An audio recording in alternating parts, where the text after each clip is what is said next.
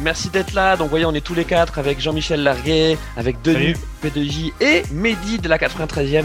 Merci d'être avec nous, Mehdi. T'es dans un magnifique stade là. Absolument, le, le plus beau, à vrai dire. C'est San Siro. C'est voilà. San Siro. Euh, donc en plus, tu nous mets euh, direct dans l'ambiance puisque on va parler euh, donc Europe. On va parler Ligue des Champions, Europa League. Vous savez qu'on on est tous très excités quand, quand arrive le printemps et, et, les phases finales. Plus de la Ligue des Champions de l'Europa League, mais on aime bien quand même l'Europa League, n'est-ce pas, Mehdi? Oui, oui. Ah bah, je suis tombé amoureux de l'Europa League depuis que Milan ne peut plus jouer que ça déjà. Ah. C'est la première raison. Non, non, mais euh, blague à part, à partir des huitièmes de finale, des 16e même, il euh, y a des matchs qui sont très intéressants. Les huitièmes, ça commence vraiment à devenir très haut niveau européen. C'est vrai que les phases de poule sont assez euh, particulières. C'est-à-dire qu'on apprend à prononcer des villes euh, qu'on ne connaît pas. C'est très très bien pour pratiquer sa diction, etc. Ouais. Parfait. Euh, donc Mehdi, tu nous parleras de, de, du podcast La 93e, évidemment, mm -hmm. euh, qui est un podcast, un podcast qu'on adore, et celui, on va dire notre papa à tous, c'est P2J, et on a Denis qui, qui est avec nous. Salut Denis. Bonsoir tout le monde. Euh, donc, euh... c'est très étrange que, que, quand on me dit que je suis votre papa, c'est très bizarre quand même. Je n'étais pas au courant, mais écoutez. Hein. Ça, tu n'es pas notre papa, Denis, mais euh, P2J, c'est quand même notre, notre, notre, notre podcast euh, papa, euh, grand frère, grand oncle. Comment on peut dire, Mehdi C'est ouais. notre ancêtre. C'est notre ancêtre, ouais. C'est ça. notre, ouais, notre, référence, notre référence. Bon. Notre, notre, père référence. à tous, notre père à tous, c'est le football. N'oubliez pas. Évidemment, Jean-Michel, Jean-Michel Larguet. Euh, bah, très content que tu, tu sois là, mon, mon Jean-Mi. Ouais, ravi, ravi d'être présent avec vous. Hein. J'espère que ton... ça va être une, une, belle émission. Dis donc, il est magnifique ton survêt là, Ulsport. Attends, je vais vous dire, j'ai fait un footing juste avant, euh, bah, juste avant couvre-feu, donc euh, depuis je me suis dit qu'il fallait que je garde mes affaires de sport parce qu'on allait pas mal transpirer pendant l'émission. euh, et j'ai dit un, un, un, nom de marque, donc il faut que je dise d'autres noms de marque. Vous le savez, euh, Nike, Adidas. Diadora. Diadora, Diadora Ernest. Maclon, ah, voilà. Maclon. Ah, faut, faut, faut, faut qu'on reste un peu sur, pareil, faut qu'on reste un peu sur le même truc que, que Sport, quoi. C'est, euh, Exactement. Il y a que les gardiens qui portent ça normalement. C'est vrai. Ouais, bon, et les, et les entraîneurs, euh, et les, les, entraîneurs en, en, en ligue, euh, en ligue amateur, si, il y en a. Qui portent, ouais, qui portent le bonnet quand il fait 10 degrés. les éducateurs. Ça, ouais, les éducateurs, c'est ça.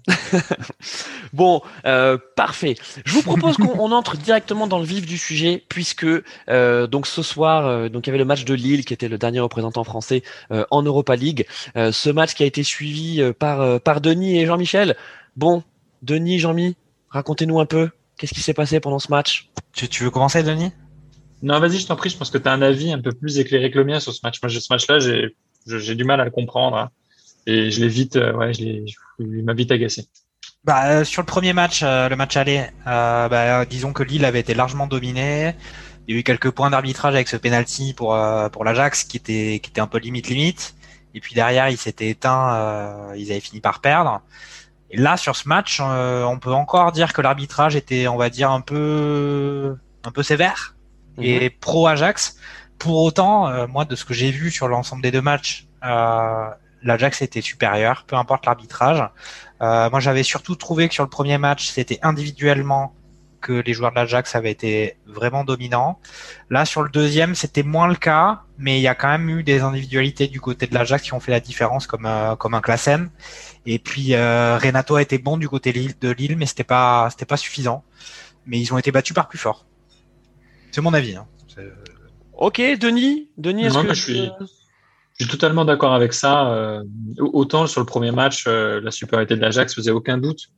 Euh, ils avaient tout bien verrouillé, tout était bien en place et euh, dès qu'ils piquaient, ça, ça rentrait. Lille pêchait, je pense, par, par jeunesse, par euh, peut-être par naïveté, mais en tout cas, l'attitude n'était pas là. Et sur le match retour, oui, ils étaient quand même bien plus en jambes. Il y a quand même plus d'occasions, plus de jeux, mais ils ont beaucoup vendangé. Euh, encore une fois, un arbitrage où bon bah c'est le c'est le c'est un peu le, le postulat de toutes les équipes peu expérimentées, c'est de pas bien gérer les chutes de pas chuter de la meilleure des façons, alors que les contacts ils sont réellement quand on les voit au ralenti. Et euh, en tout cas, une chose est sûre, c'est que euh, l'Ajax, euh, c'est peut-être l'équipe à ne pas sortir en, en 16e pour aller plus loin. Et malheureusement, il l'a tiré. Ajax était vraiment au-dessus de, au-dessus. Enfin, c'est vraiment euh, le, le, contraste est assez fort, alors qu'Ajax est quand même vachement affaibli euh, depuis deux ans. Mais si je peux me permettre, euh, concernant euh, Lille-Milan, parce que parce que en fait, finalement, on s'est retrouvé dans la même poule que Lille, euh, donc l'AC Milan, et effectivement, ils ont perdu en fait leur qualification là. Ils ont perdu leur qualification contre le Celtic, où ils font ce match nul. Je crois que c'est ça. Hein, ils font 2-2 alors qu'ils doivent gagner. Ils laissent Milan passer premier de poule. Milan là est en train de jouer, mène 1-0 contre l'Étoile Rouge après avoir fait 2-2 à l'extérieur. Et finalement, c'est la plus grosse erreur euh, qu'a fait qu'a fait Lille euh, cette saison en Europe, c'est de ne pas sortir premier de poule. Et, euh, et effectivement, je pense que ça, c'est l'expérience en fait de l'Europe. Alors, je dis pas que l'AC Milan a de l'expérience parce qu'ils ont une équipe très très très très jeune, mais Lille clairement manque d'expérience à ce niveau-là. Le groupe n'a pas d'expérience du tout. Et, et, ces petits matchs là contre le Celtic où ils arrivent en se disant on est plus fort qu'eux parce que tout le monde les a roustés, etc. Bah en fait c'est ce match-là qui fait basculer ta campagne européenne vers quelque chose de joli parce qu'en tire en huitième après derrière tu as euh, tu vois, tu es, dans un espèce de, tu, tu, commences déjà à être dans ces épopées européennes. Tu vois, tu as l'impression, ça y est, mhm. que ton épopée est lancée et tout d'un coup, il peut se passer quelque chose de magique euh, qui malheureusement euh, ne va pas arriver pour les. Bah, en fait, on est un peu déçu pour Lille parce que, euh, parce que comme, tu, comme tu l'as dit, ils ont quand même montré des belles choses en poule et notamment contre, contre Milan. Euh, mais l'Ajax, toi aussi, tu avais le sentiment que c'était c'était trop au-dessus pour eux? Ah oui, effectivement, sur l'ensemble des deux matchs, euh, même ce soir. Alors ce soir, ils ont fait preuve de, on va dire, de, de savoir-faire l'Ajax euh, plus qu'autre chose. Et puis, et puis en revanche, c'est vrai, au, au, match aller, en revanche, il n'y avait pas photo. Hein, Lille est passé complètement à travers son match. L'Ajax, je pense encore une fois, c'est la façon d'apprendre d'aborder ces matchs. Euh, des équipes comme Lille ont beaucoup moins d'expérience. Euh, Ajax, en fait, c'est pas seulement l'équipe. C'est pareil pour euh, l'AC Milan ou les clubs comme ça qui ont l'habitude, qui sont euh, qui sont récurrents en Europe. En fait, jusqu'au magasinier, on sait comment aborder un, un match de Coupe d'Europe. non, mais c'est vrai. C'est la, la, culture européenne. Ouais. Absolument. Le mec qui t'amène ton maillot le jour du match, en fait, il sait comment il faut s'adresser à toi, comment est-ce qu'il faut te mettre en confiance, etc. Il y a tout le monde, il y a toute l'institution qui sait comment aborder des matchs de Coupe d'Europe. Que l'équipe soit euh, on va dire expérimentée en tant que telle ou pas en fait. Le club en entier est expérimenté et ça change beaucoup et c'est ce qui nous manque souvent hein, d'ailleurs en France euh, en général. Ouais. Euh, par contre, Enfin, tu vois, c'est c'est c'est vrai qu'on peut se dire que bon, il n'y a pas photo. Euh, voilà, le, les deux défaites, elles sont euh, elles sont méritées pour euh, pour Lille. mais tu vois, ce discours-là, on a l'impression de l'entendre chaque année. et, et, et c'est frustrant, c'est frustrant parce que parce que parce que Lille avait certainement les moyens de montrer autre chose euh, ce soir contre euh, contre l'Ajax, comme on se dit, ou que les années précédentes. Euh, tu vois, il s'est pas fallu de grand chose pour que des clubs comme Rennes aillent peut-être plus loin. Tu vois, Rennes quand ils sortent le Bétis, c'était quoi il y a deux ans? La double. Oui, c'est ça. Il y a deux ans. Le Bétis et ensuite il, contre qui il tombe? Arsenal. Arsenal, tu vois. Et et, et, je me souviens que le hein. match. Ouais, c'est ça, exactement. Euh, et tu vois, tu as, un peu le même, euh, le même discours à la fin. Tu dis, bon, bah voilà, la logique, tu vois, la, la, logique du plus fort, de l'expérience européenne euh, a, a, a, fonctionné, enfin, a prévalu. Et euh, bon, bah, après, on peut quand même. Lille, c'est quand même les, les leaders de la Ligue 1. bah ouais. Par rapport à un Ajax qui est certes à l'expérience de la Coupe d'Europe, mais qui quand même évolue dans un championnat qui est inférieur théoriquement au niveau de celui de la Ligue 1 française bah, c'est quand même un peu rageant euh, de voir que encore une fois il y a un plafond, euh, certes de l'expérience, mais que les clubs n'arrivent pas à, à, briser. Parce que même, enfin voilà quoi, Rennes contre le Betis, après c'était une belle histoire avec Arsenal et les, les gros matchs qu'il y avait eu. Mais là, euh, enfin voilà, quand on voit les performances des clubs français en Ligue des Champions cette année et euh, ce qu'a finalement pas réussi à faire Lille euh, bah, sur ces matchs aller-retour, là, moi je suis un peu déçu. je pensais clairement qu'il y avait quand même la place sur l'Ajax qui effectivement est en reconstruction. Euh, et Lille quand même qui assure quand même un train assez important en, en Ligue 1, qui résiste au PSG et qui enchaîne des performances. Et Jean-Mi, Jean-Mi justement, donc dans le chat, euh, donc on salue d'ailleurs, euh, donc on a Chris, on a Lisiade euh, sur sur le chat, euh, merci merci d'être là, et on a Chris qui nous dit un truc très juste. il nous dit Lille va gagner le championnat sans Coupe d'Europe. Et, et, et c'est triste à dire là aussi. La meilleure chose qui pourrait arriver à Lille, euh, de sortir dès maintenant de, de, la Ligue Europa et de concentrer euh, leurs forces et leur effectif qui est mine de rien quand même assez limité sur euh, sur une Ligue 1 qui est à, leur portée. Alors c'est c'est pas encore gagné, euh, mais en tout cas sur ce qu'ils montrent chaque week-end en Ligue 1, euh, on se dit qu'ils seront là jusqu'au bout. On a Rulio qui nous a rejoint. On a salut Rulio. On a également Carlos Miser. Salut, Carlos. Salut. Carlos qui est venu pendant pendant sa pause, eh ben, on va te donner la, la, parole, Carlos, justement sur sur Lille. Toi aussi, tu crois à ce scénario de, de de, de Lille qui peut aller jusqu'au bout en Ligue 1 sans Coupe d'Europe? Oui, oui, oui, mais j'y croyais déjà même euh, avec Coupe d'Europe. Moi, je trouvais qu'ils avaient quand même, euh, ils avaient quand même à peu près deux équipes qui pouvaient tenir la route. Euh, il y avait quand même une rotation qui pouvait se faire au niveau de, de Galtier. Euh, c'est vrai que le premier match euh, est quand même très décevant. Enfin, mhm. J'ai été, enfin, ils vont quand même. je crois qu'il y a un supporter du Milan qui est avec nous ce soir et oh, pas du tout. Il n'est euh, pas du tout supporter du Milan. mais de l'Inter, non, c'est ça, il me semble. ouais, ça a l'air. C'est ça. mais, euh, mais du coup, euh, ils avaient quand même fait des super matchs à Milan. Ça pouvait, ça laissait présager de, de, belles, belles choses. Mm. Et même si c'est l'Ajax, même s'il y a deux ans, ils ont fait une demi-finale de Coupe d'Europe, ouais, c'est décevant. Moi, je trouve que c'est décevant. Après, ah. bon, on peut passer à côté. Hein, Carlos, on a perdu Carlos. Ah. Non, moi, c'est ah, bon, moi, je l'ai. Non, non, non, je l'ai aussi. ah, ok, vous l'avez, pardon. du coup, ouais, c'est décevant, mais bon. Euh, c'est le lot de tous les clubs français en Coupe d'Europe, hein, surtout en, en, petite Coupe d'Europe. Après, on aura la plus petite Coupe d'Europe, donc on pourra peut-être essayer d'aller jusqu'en huitième des finales. Ça sera peut-être déjà pas mal. Euh, je vous propose de rester, euh, de rester sur nos, sur nos clubs français. Oh, Et encore, j'ai un doute là-dessus. Hein. Je te cache pas que quand tu, enfin, sincèrement, quand tu vois l'écart de niveau entre une équipe, enfin, entre les équipes françaises en Europa League et les autres équipes d'Europa League, et que tu vois que d'autres des clubs comme Molde sont qualifiés, enfin, et que tu vois que Lille c'est pas qualifié avec son premier Ligue 1, enfin, imaginez qu'un septième, un huitième de Ligue 1 puisse faire quelque chose contre une équipe européenne même ça, hein, je ça donne pas Le, le, le problème, je trouve, sur, sur, sur l'expérience, enfin l'Europe et la France, hein, bon déjà c'est quelque chose de récurrent hein, depuis les années 50, mmh. depuis la création de l'Europe, de, de, la Coupe d'Europe, on en a gagné deux. Hein, la Belgique en a gagné plus, euh, les Pays-Bas, j'en parle pas, le Portugal, enfin. Ouais, mais la Belgique n'a pas la Coupe du Monde. oui, d'accord. on a toujours ça. On a, on a toujours ça. Ce que, ce que je veux dire, c'est que c'est en fait derrière les, les gros d'Europe, on va dire, hein, euh, Paris, Lyon, et puis dans une moindre mesure euh, Monaco. Le problème pour briller dans des dans des coupes d'Europe comme euh, comme la Ligue Europa, c'est qu'il faut de la continuité. Il faut euh, un, un FC Séville qui va chaque année, euh, hmm. quasi chaque année. Hein. il faut il faut des, des, des clubs comme l'Ajax qui sont présents quasi tout le temps parce qu'ils sortent toujours troisième de leur poule quand ils sortent et sinon ils vont plus loin en Ligue des Champions. Et en fait, c'est un peu ça. Nous, un coup, on a un one shot avec Rennes, après on a un one shot avec Lille, après on a un one shot avec Montpellier, après on a etc euh, etc. Et le problème, c'est qu'il n'y a pas de continuité, il n'y a pas justement cette expérience euh, engrangée par par ces clubs de milieu euh, de, enfin, on va dire de niveau européen juste en dessous, parce que Lyon fait des bonnes prestations en Europe. On ne peut pas considérer, c'est quand même un, un club qui est consistant depuis ces 20 dernières années. Paris, depuis ces dix dernières années, euh, est quand même consistant, même si oui, ok, on attend plus avec les investissements, etc. Mais je veux dire, ils sont toujours en huitième, en quart, en demi, en finale récemment. Mais bon, voilà, euh, c'est quand même, il y a quand même des performances sur nos deux top clubs et puis Monaco qui nous fait des coups euh, de temps en temps. Mais après, le reste, on ne sait pas qui sont nos vrais représentants en Europe, en fait, en France. C'est, ça dépend. C'est complètement aléatoire.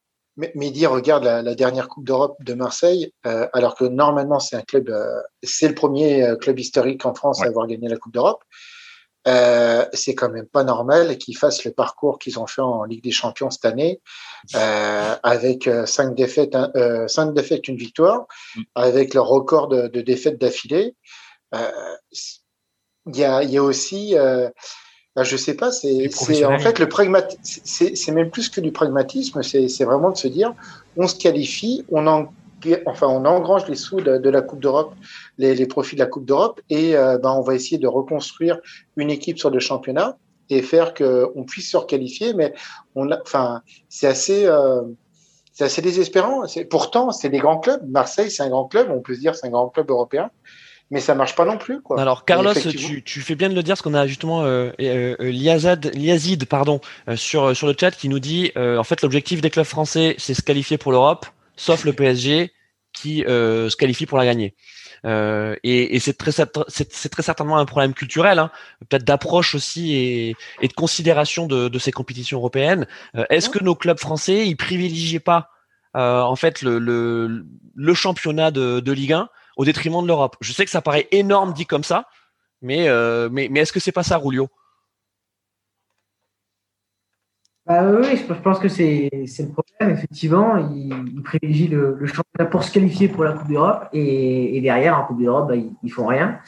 Euh, bon, c'est pour, pour l'argent que, que peuvent euh, offrir ces, ces compétitions européennes, mais c'est vrai qu'après, si tu fais pas grand-chose euh, en C1 ou en C3, bah, tu grandiras jamais. Et s'il y a cette philosophie-là tout le temps, partout, eh ben on passera, on passera jamais de, de cap. Quoi. Donc c'est vrai que c'est dommage et que, comme vous dites, il n'y a, a, que Paris, voire un peu Lyon, quand même parfois Monaco. Ouais, Lyon. Ouais, il y a une culture, il y a une culture européenne quand même euh, à Lyon. Euh, à Lyon et, oui. Est-ce qu'on peut imaginer, faisons un peu de, de foot fiction, est-ce qu'on pourrait imaginer que je pense euh, ces deux locomotives que sont euh, que sont le PSG et Lyon euh, sur, sur la scène européenne, ça pourrait donner des idées euh, à des clubs comme Rennes, bon Lille, Lille on, on voit ce soir, d'être peut-être plus performants et, et, de mettre davantage de moyens, parce qu'en fait c'est aussi ça, hein, c'est se dire que on va construire une équipe vraiment pour l'Europe. Est-ce que Lille avait une équipe taillée pour l'Europe? Est-ce que Rennes avait une équipe taillée pour l'Europe? On, on se pose la question, Mehdi.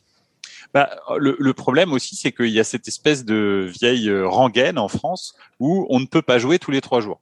On dirait que c'est interdit. on dirait que, euh, je sais pas, le football en France c'est plus difficile. Et donc les autres arrivent à jouer tous les trois jours, mais pas en France. En France, c'est interdit. Et c'est ça le truc, c'est qu'en fait, on a l'impression, les gens te disent, Ouais, non, mais si on met notre équipe type en Europe, comme euh, je sais pas, le FC Séville le fait, hein, qui se qualifie, euh, qui est toujours dans les 5-6 premiers du championnat d'Espagne, voire même euh, mieux, et qui pourtant va gagner une année sur deux la Ligue Europa. Alors j'exagère, mais tu mm. vois ce que je veux dire? Bah, Ils alignent leur équipe type en Europe, et puis ils alignent leur équipe type en championnat, et puis c'est pas dramatique en fait. C'est pas grave. Un, un, joueur de football professionnel qui mange de la salade, dort à 21 h s'entraîne bien, etc. Il peut jouer deux matchs tous les mm. trois jours, deux matchs par semaine. Enfin. Donc euh, c'est ça aussi le truc. C'est le droit du travail français, le droit du travail français qui est trop. Alors euh, ouais, on va faire, on va faire Jean-Mi, Jean-Mi et Carlos. Jean-Mi. Non mais vas-y Carlos, moi j'ai dit ce que je voulais dire. Vas-y mon Carlos. Juste un truc en fait, c'était aussi, euh, alors je vais atténuer les propos de midi. Moi ce que je trouvais en fait, c'est qu'il y avait aussi une très mauvaise gestion des calendriers. On s'est toujours aperçu que euh, à partir de, des matchs qui commencent à compter, c'est-à-dire les matchs euh, coup près, même pour le PSG, où on s'apercevait qu'en fait, à partir du mois de janvier, on enchaînait les matchs de coupe. Comme Paris avait des grosses équipes, généralement, ils enchaînaient les matchs de coupe et on s'apercevait que les joueurs euh, jouaient effectivement, alors tous les trois jours, normalement, c'est le, le, lot d'un footballeur professionnel, mais on s'apercevait que les matchs euh, sur des terrains pourris s'enchaînaient aussi. Euh, les blessures pouvaient venir. Et des équipes qui jouent euh, en Europa League, parce qu'en plus, en Europa League, il y a un tour de plus que par rapport à la Ligue des Champions. Ouais. On, on s'apercevait quand même le coup de Marseille quand ils vont faire la, Ligue, la finale de la de l'Europa League face à l'Atlético. On s'aperçoit que sur la fin de saison, le, le carburant vient à manquer. Mais euh, entre les matchs de coupe, les matchs de coupe de la Ligue, en plus, il suffit qu'il y ait un match qui soit un peu euh, sur un terrain, un terrain gelé, qui se, qui se, qui s'annulent et qui doivent être portés. Euh, c'était pas forcément. Moi, je pense qu'il y avait aussi un, une très mauvaise gestion de la ligue au niveau de, de, des calendriers. On s'aperçoit qu'en Italie, ils ont juste la, la Coupe d'Italie. Basta, c'est marre. Et en plus, la Coupe d'Italie, c'est pas quelque chose de prioritaire. En Angleterre, ils ont un peu plus de matchs, mais ils ont le Boxing Day. En fait, ils font pas de trêve. Ils ont une préparation qui est complètement différente. En Allemagne, euh, ils ont deux mois de trêve. Ils reprennent. Euh, alors, Maintenant, c'est un peu plus atténué. Mais euh, quand, euh, euh, le Bayern reprenait la Coupe d'Europe, ça faisait limite deux semaines qu'ils avaient repris le championnat. Donc, ils avaient refait du foncier. Et, je pense que nous, à vouloir accumuler des matchs sur des temps qui est, enfin, sur des périodes qui sont pas extraordinaires, sur des terrains qui sont pas extraordinaires, je peux aussi comprendre. Enfin, je n'explique pas tout, mais enfin, comment est-ce que je veux dire? Je peux comprendre d'un certain côté le fait de que jouer tous les trois jours, c'était pas forcément non plus optimal pour avoir une, une super condition. Alors, euh, euh, Carlos, euh, je, je, vois Denis là qui, ouais. qui voulait s'opposer à ce French bashing. Vas-y, Denis. Non, je, euh, bah, en fait, cette année, enfin, on a quand même plus la Coupe de la Ligue en France. La Coupe ouais, de la oui. Ligue qui initialement était créée lorsque le championnat était à moins de 20 et que maintenant il est 20, on n'a plus de Coupe de la Ligue. Là, les, le calendrier est un peu plus allégé, sauf en début mmh. de saison. Le calendrier au début de saison était très lourd, ça c'est clair. Euh, en Italie, si je dis pas de conneries, je parle sous le contrôle de Mehdi, euh, la coupe se joue en match aller-retour. Ouais. pas à tous les tours. En Espagne, pareil. c'est, pas, à pas à tous les tours. C'est à partir de la demi-finale que les matchs sont en aller-retour. Et ah donc, du coup, à un moment, tu as alourdi le calendrier. À un moment, tu as d'autres matchs charnières aussi pour les, pour les clubs italiens qui, eux aussi, jouent beaucoup l'Europe. Même si la Lazio, on a vu, est quand même en, difficulté. Euh, c'est quand même des matchs charnières pour eux. Mais euh, non, je trouve qu'effectivement, euh, cette inaptitude des clubs français à, bah, oh là là, il y a un problème à jouer tous les trois jours, enfin, c'est pas normal. Après, oui, moi, ce qui, ce qui, dans le calendrier, ce qui me gêne un peu, c'est les matchs à 13 heures. Ça, je trouve ça, je trouve ça débile. Et euh, voilà, c'est peut-être ça le seul point de vue du calendrier qui, qui va pas cette saison. Mais là, cette saison, tout est fait quand même pour favoriser le, le football euh, post-Covid. Cinq changements, des calendriers élargis, même s'il y a des reports. Et au final, le club, le bilan des clubs français en Europe aujourd'hui, il est, il est bidon, parce que le PSG à stade n'est pas encore qualifié. Mais il reste qu'un club en ce moment, alors on se parle. Alors juste les amis pour, euh, pour, pour, euh, pour, continuer sur le sur l'Europa League donc euh, on a bien parlé de, de Lille on est on est forcément très déçus. Il y a des matchs encore en cours donc pendant le pendant notre émission. En revanche il y a des matchs donc qui ont eu lieu en même temps que celui de Lille à, 19h et on a Arsenal qui s'est qualifié donc au terme d'un match rocambolesque hein, ils ont gagné 3-2 à domicile contre Benfica. Sachant qu'à l'aller il y avait eu 1-1 à Benfica superbe affiche, non, quand même, ce, cet Arsenal Benfica euh, en Europa League, digne, euh, digne de Ligue des Champions, non, Rulio? Mais voilà, je, Rulio est à New York en fait. Hein. ça. Rulio il est en duplex là, il est avec, il est euh, avec un téléphone satellitaire. ouais. Non, il est ouais, je, suis, de la creuse. je suis dans un bar. Je... Ouais, en fait, chez moi, les bars sont encore ouverts. Ah, bah, Effectivement, pour ceux qui regardent l'émission, Rulio est dans un, est dans un bar euh, et Denis est devant un bar. Exactement. Bah, alors oui, parce que bah, moi j'attends que Rulio sorte parce que sinon on est trop nombreux. Donc j'attends qu'il finisse, mais euh, comme c'est qu'il est attaché au comptoir.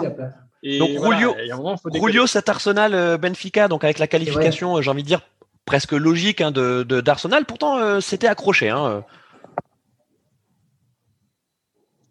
Ouais, alors j'ai pas vu du tout le match alors. Je ne pas m'interroger là-dessus. C'est trop fort, Olio. Mais, en tout cas, oui, oui, à la lecture du score, ça, a dû être serré. 3-2, ça a dû être serré. surtout que, euh, surtout qu'Arsenal se qualifie à la dernière minute. C'est hein, ça qui est assez fou.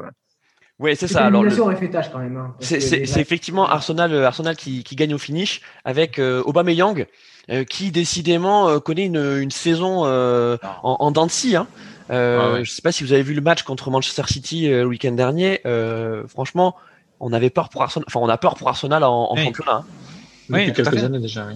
Mm. Ouais. Mais là, c'est vrai que cette année, Arsenal, ils, ils sont un peu sur la, le fil du rasoir. On ne sait pas vraiment trop quel niveau ils ont. On va dire que les, les débuts d'Arteta à Arsenal sont pas forcément convaincants. Euh, Aubameyang, euh, on parle de lui, mais il a, il a prolongé son contrat Arsenal et depuis sa prolongation, on a l'impression que c'est l'ombre de lui-même. En tout cas, il a perdu effectivement euh, sa régularité de, bah, de, de, buteur ou de dépositaire de l'attaque euh, euh d'Arsenal. Donc, au final, ce résultat pour Arsenal, il, est quand même positif. Il, certes, ils étaient un peu favoris par rapport au Benfica, mais comme ils sont un peu en régime instable, ils sont dans un peu dans dixième de la de première ligue globalement au final, moi je trouve que c'est plutôt une bonne performance. Et puis ils sont allés le chercher puisque quand même ils ont passé une bonne partie du match en étant éliminés euh, mm. euh, de la Coupe d'Europe. Donc ils ont, ils ont un minimum montré un bel état d'esprit. Mais euh, c'est, ils ont encore tout à prouver ou tout à continuer à construire à Arsenal. Moi, je sais pas si les fondations sont très solides quand même. Euh, Mehdi, on parlait d'expérience européenne tout à l'heure. Euh, c'est Europa League, elle peut être. Oui, c'est ça, Rulio. Est-ce que Mehdi, typiquement, ce, cette victoire d'Arsenal euh, à l'arraché contre Benfica, c'est ça l'expérience européenne? Ça peut être ça, ça peut être aussi, euh, vous savez, euh, le Benfica souffre d'une euh, d'une malédiction en Coupe d'Europe qui, leur, qui, leur, qui lui a été jetée par son entraîneur iconique. ils n'ont toujours pas gagné de Coupe d'Europe hein, depuis les années 60 hein, à cause de cette malédiction. Et c'est vrai qu'en Coupe d'Europe, là, c'est assez, c'est assez cruel hein, pour avoir vu le match. donc ils ouvrent le score, un partout, ils mènent 2-1. Là, 2-1 avec deux buts à l'extérieur en ayant fait match nul à l'aller. À, à, dis ça y est, c'est un peu plié quoi. Et puis bah non, finalement ils en prennent deux et, euh, ils, ils, pâtissent pas vraiment dans le jeu. Enfin, Arsenal a un peu plus de vivacité devant avec les Saka, euh, etc. mais c'est pas c'est pas c'est pas dramatique. D'ailleurs, le Benfica a une tête sur le poteau à la dernière minute. Alors je sais pas s'il y avait pas un hors jeu, mais mmh. c'était voilà, c'était c'était assez ouais, c'était un, un beau match, c'était un match sympa. Et effectivement, Arsenal, on peut pas on peut pas leur retirer qu'ils ont une expérience européenne, même si c'est une expérience européenne qui n'a jamais finalement eu euh, un achèvement euh, non, c'est que des finales, hein. ouais, de sacre en tous les cas en Ligue des Champions. Alors ils ont gagné, euh, je crois la C3, hein, il me semble, et la Coupe des Coupes aussi d'ailleurs. Mais la Coupe des Coupes d'ailleurs, ils sortent au CER cette année-là quand ils gagnent la Coupe des mm. Coupes, leur, dernière Coupe des Coupes. Mais mais oui, effectivement, Arsenal, c'est ça, c'est un c'est un club quand même qui sait aborder les grands les grands rendez-vous. Et puis le Benfica est maudit. Euh, et puis dans, dans, les, dans les matchs. Cette, euh, euh, Ligue Europa, elle peut être quand même bouée de sauvetage quoi, pour, par rapport à la première ligue.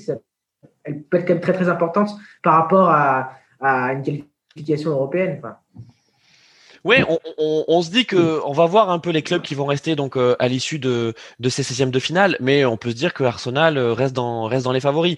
en parlant des, des, favoris, on voit, on voit que l'AC Milan est, est accroché là. Hein ouais, absolument. Euh, ça avait bien commencé. Euh, penalty pour Milan, 1-0. Euh, Et puis là, déjà, il y avait eu une grosse alerte, un, coup franc de Ben. Alors, son nom c'est Ben, mais je crois qu'il est plus long que ça. Mais ils Ben Nabouane. Voilà, c'est ça. Ben sur son maillot, c'est écrit Ben. Et il avait, il a mis une transversale sur euh, sur coup franc et euh, très beau coup franc. Et puis bah en fait, il s'est rattrapé, il a marqué euh, juste après. Donc un partout. Pour l'instant, Milan est qualifié, 3-3 sur l'ensemble des deux matchs avec deux buts à l'extérieur pour Milan. mais ça sent honnêtement un petit peu le sapin. Et pourquoi, pourquoi Ibra, pourquoi Ibra et Hernandez ils sont sur le banc là ou ils sont pas sur le ah, Très clairement, le, la priorité de Milan. Alors on parlait de ça, euh, mais hmm. Milan est dans une euh, dans une phase euh, très particulière de son histoire. Hein. Ils sont en train de revenir, ils sortent de la Banter era, ce qu'on appelle la Banter era. Donc c'est la catastrophe absolue qu'il y a eu entre 2012 et 2019. Et, et là ils commencent à s'en sortir, mais la priorité absolue de Milan c'est de revenir en Ligue des Champions. Donc c'est clairement le championnat. Hmm. Dimanche il y a la Roma euh, on, ils viennent de prendre 3-0 contre l'Inter, hein, euh, donc euh, ils peuvent pas se permettre de rater leur match contre la Roma, qui est troisième juste derrière le Milan. Donc c'est clair qu'ils n'allaient pas aligner leur équipe type. Sachant qu'en plus, il y a une petite particularité, c'est que je sais pas si vous connaissez le festival de San Remo, ah qui est un festival euh, musical très très très important en Italie. Euh, il y a des taux d'audience qui sont complètement dingues. Il y a la moitié de l'Italie qui regarde ce festival pendant une semaine. Et en l'occurrence, il y a toujours des invités un peu marrants. Et là, Ibra a été invité plusieurs euh, mois auparavant. Hein. C'est-à-dire avant de signer chez, chez Milan, à, Milan, pardon, il, était déjà invité au festival de San Remo parce que c'est un peu une icône en Italie. Ah. Et donc, il va passer la, la semaine entre San Remo et Milanello à faire des allers-retours et à même faire des entraînements euh, à San Remo dans, des, dans un gymnase a priori que Milan a loué pour lui. Donc en fait, euh, voilà, c'est sûr qu'ils n'allaient pas le faire jouer. c'est son, son, Milan San Remo à lui. Quoi. Absolument. Oh. J'espère qu'il j'espère qu'il rentre pas en vélo en revanche parce que. S'il n'a pas le temps de s'entraîner pendant la semaine, c'est peut-être euh, une bonne option. ça peut lui donner la hargne. Hein. absolument. et alors, dans le chat, dans le chat, on a on a Liazid qui, qui nous dit que Benfica c'est 8 finales perdu. Hein. Donc, euh, Benfica, et Benfica cette saison, enfin, plus le temps passe à chaque fois, plus j'ai l'impression que Benfica perd euh, à la dernière minute ou en, menant et en perdant ensuite à la fin du match pour toutes les finales. et puis ils sont quatrième du championnat portugais et ils sont complètement largués dans le championnat portugais en fait. Hein. Mm. C'est très mauvais. Hein. Ils ont fait beaucoup d'investissements en plus. Hein. Ils ont recruté. Alors, pas, sur des jeunes, pas sur des stars, mais ils ont recruté une personne comme Vertonghen qui a un salaire euh, mirobolant. Hein. Ils, mm. ont, euh, ils ont le l'ancien défenseur central de, de Manchester United, Rojo. Euh, c'est ça hein? Non. Marcos Rojo. Ouais, qui s'écrit Rojo. Ouais, qui s'écrit Rojo, mais j'essaye de faire Rojo. hispanique. Marco, Marco Rojo, tu peux l'appeler Marc Rojo. italien. Sinon, on l'appelle Marc Rojo, hein, puis on s'en Marc, Marc, le Rouge. Marc dit le Rouge. Voilà, ah, absolument. Et, euh, et, et, en fait, ils ont dépensé beaucoup d'argent et c'est un fiasco total. Euh, j'en parlais avec un, supporter euh, du Benfica là, que j'ai vu aujourd'hui, euh, Swell. Et d'ailleurs, j'embrasse Yazid. Euh, voilà, j'ai envie de lui faire un bisou. Super. je le connais. en tout cas, tu vois, il est, il, il, est précis, tu vois, derrière, hop, dans le chat, il nous complète, euh, euh il nous complète euh, donc euh, ce qu'on dit. Non, merci pour cette précision, Liazid. Bon, on, on va clore ce chapitre Europa League. On va suivre évidemment les, les matchs de, de, ce soir. Il y a plein de matchs dont objectivement on se fout quand même. Oh, par exemple, oh, oh, excusez-moi, le Glasgow Rangers Royal Antwerp, excusez-moi. Hein, bah attends, mais attends, T'as vu le nombre de buts qui ont été inscrits sur ces matchs-là? C'est plus que sur une journée de Ligue 1. En deux matchs aller c'est plus que sur une journée de Ligue 1. Tout à fait, tu as raison, parce que alors. il y a 14 buts Il y a 14 buts. À l'aller, ça a déjà fait 4-3 pour, euh, pour Glasgow, euh, donc euh, en Belgique. Et là, euh, on a donc le match retour à Glasgow qui se solde par un 1-5-2. Alors oui, effectivement, c'est. Il faut pas oublier, il faut oublier qui est l'entraîneur. Qui est l'entraîneur aussi de Glasgow Girard. Et ouais rien que pour ça aussi. Rien que pour ça, il faut regarder. Et en plus de ça, Glasgow est en tête en championnat d'Écosse, qui est une première depuis des années, des années. Ils sont, larges. Ils sont larges. Le Celtic est en pleine crise. Enfin, c'est incroyable cette saison pour les Rangers. Et, puis savoir, et puis savoir que le, Glasgow était descendu en quatrième division. Ils avaient euh, le club avait fait, mourir. Ils, avaient fait faillite. Ils sont, euh, il y a certains anciens du club qui sont restés jouer dans la quatrième division écossaise ils sont remontés tous les ans et euh, c'est quand même. Euh, bon, je reconnais bien votre euh, votre cœur généreux, mais soyons honnêtes quand même, on s'en fout. C'est comme la Juventus en première ligue, les Glasgow. Ils descendent et remontent. Non mais on s'en fout complètement. Mais sportivement, hein. ils sont pas descendus parce qu'ils ont triché. Les amis, les amis, je pense que la Scottish Première League n'intéresse que les Écossais. Oui. Soyons quand même assez honnêtes. Mais on est d'accord qu'on est tous un petit peu intrigués sur voilà. quand Jurgen Klopp va se faire virer et que Steven Gerrard va reprendre Liverpool, on a vraiment envie de voir ce que ça donne, non? C'est ça. Sérieusement. très bon, très bon. J'ai peur que ça fasse une Lampard quand même. Ah, j'ai bien l'impression qu'il a pas fait comme Lampard justement. Là, l'expérience qu'il acquiert avec les Rangers, c'est vraiment bien. Hein. C'est franchement, ses équipes jouent bien, il a des bons résultats. Même en Europe, il est pas ridicule parce que l'année dernière aussi, il était en Europa League et il a fait une bonne, euh, une bonne euh, campagne. Donc non, j'ai l'impression que là, euh, Steven Gerrard, il fait les choses plutôt pas mal, un petit peu à la Alex Ferguson. Hein.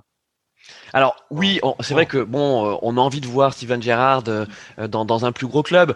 c'est vrai que que ce soit les Glasgow Rangers ou les Celtic ou le Celtic Rangers, c'est c'est euh, euh, pas Rangers, euh, pardon, Glasgow.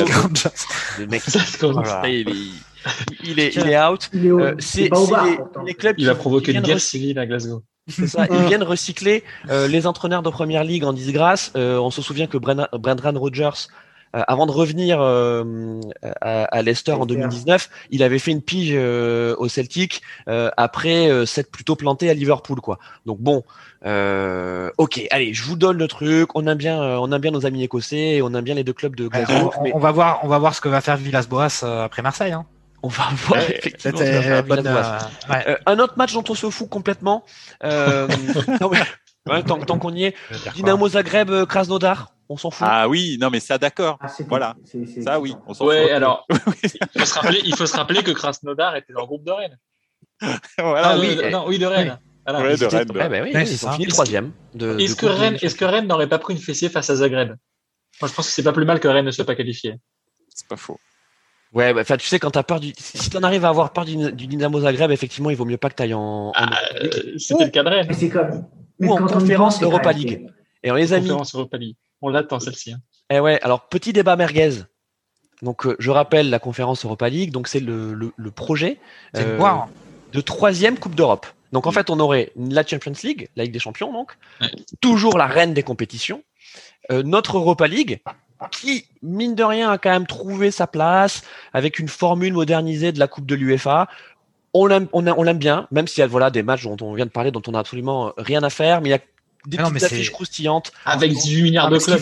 non, mais ce qu'il faut noter quand même, c'est surtout on dit que ça devient intéressant à partir des huitièmes, mais c'est parce qu'il y a les clubs qui sont reversés de la Ligue des Champions. C'est aussi euh, en grande partie pour cela.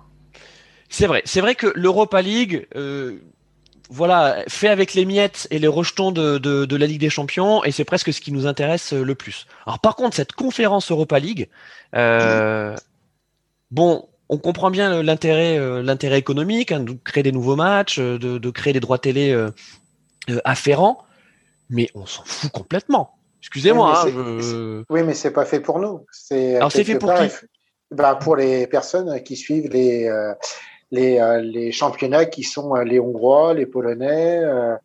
euh, les, euh, les, les, Scandinaves, euh, c'est des, des, des, personnes qui vont pouvoir suivre leur club en Coupe d'Europe.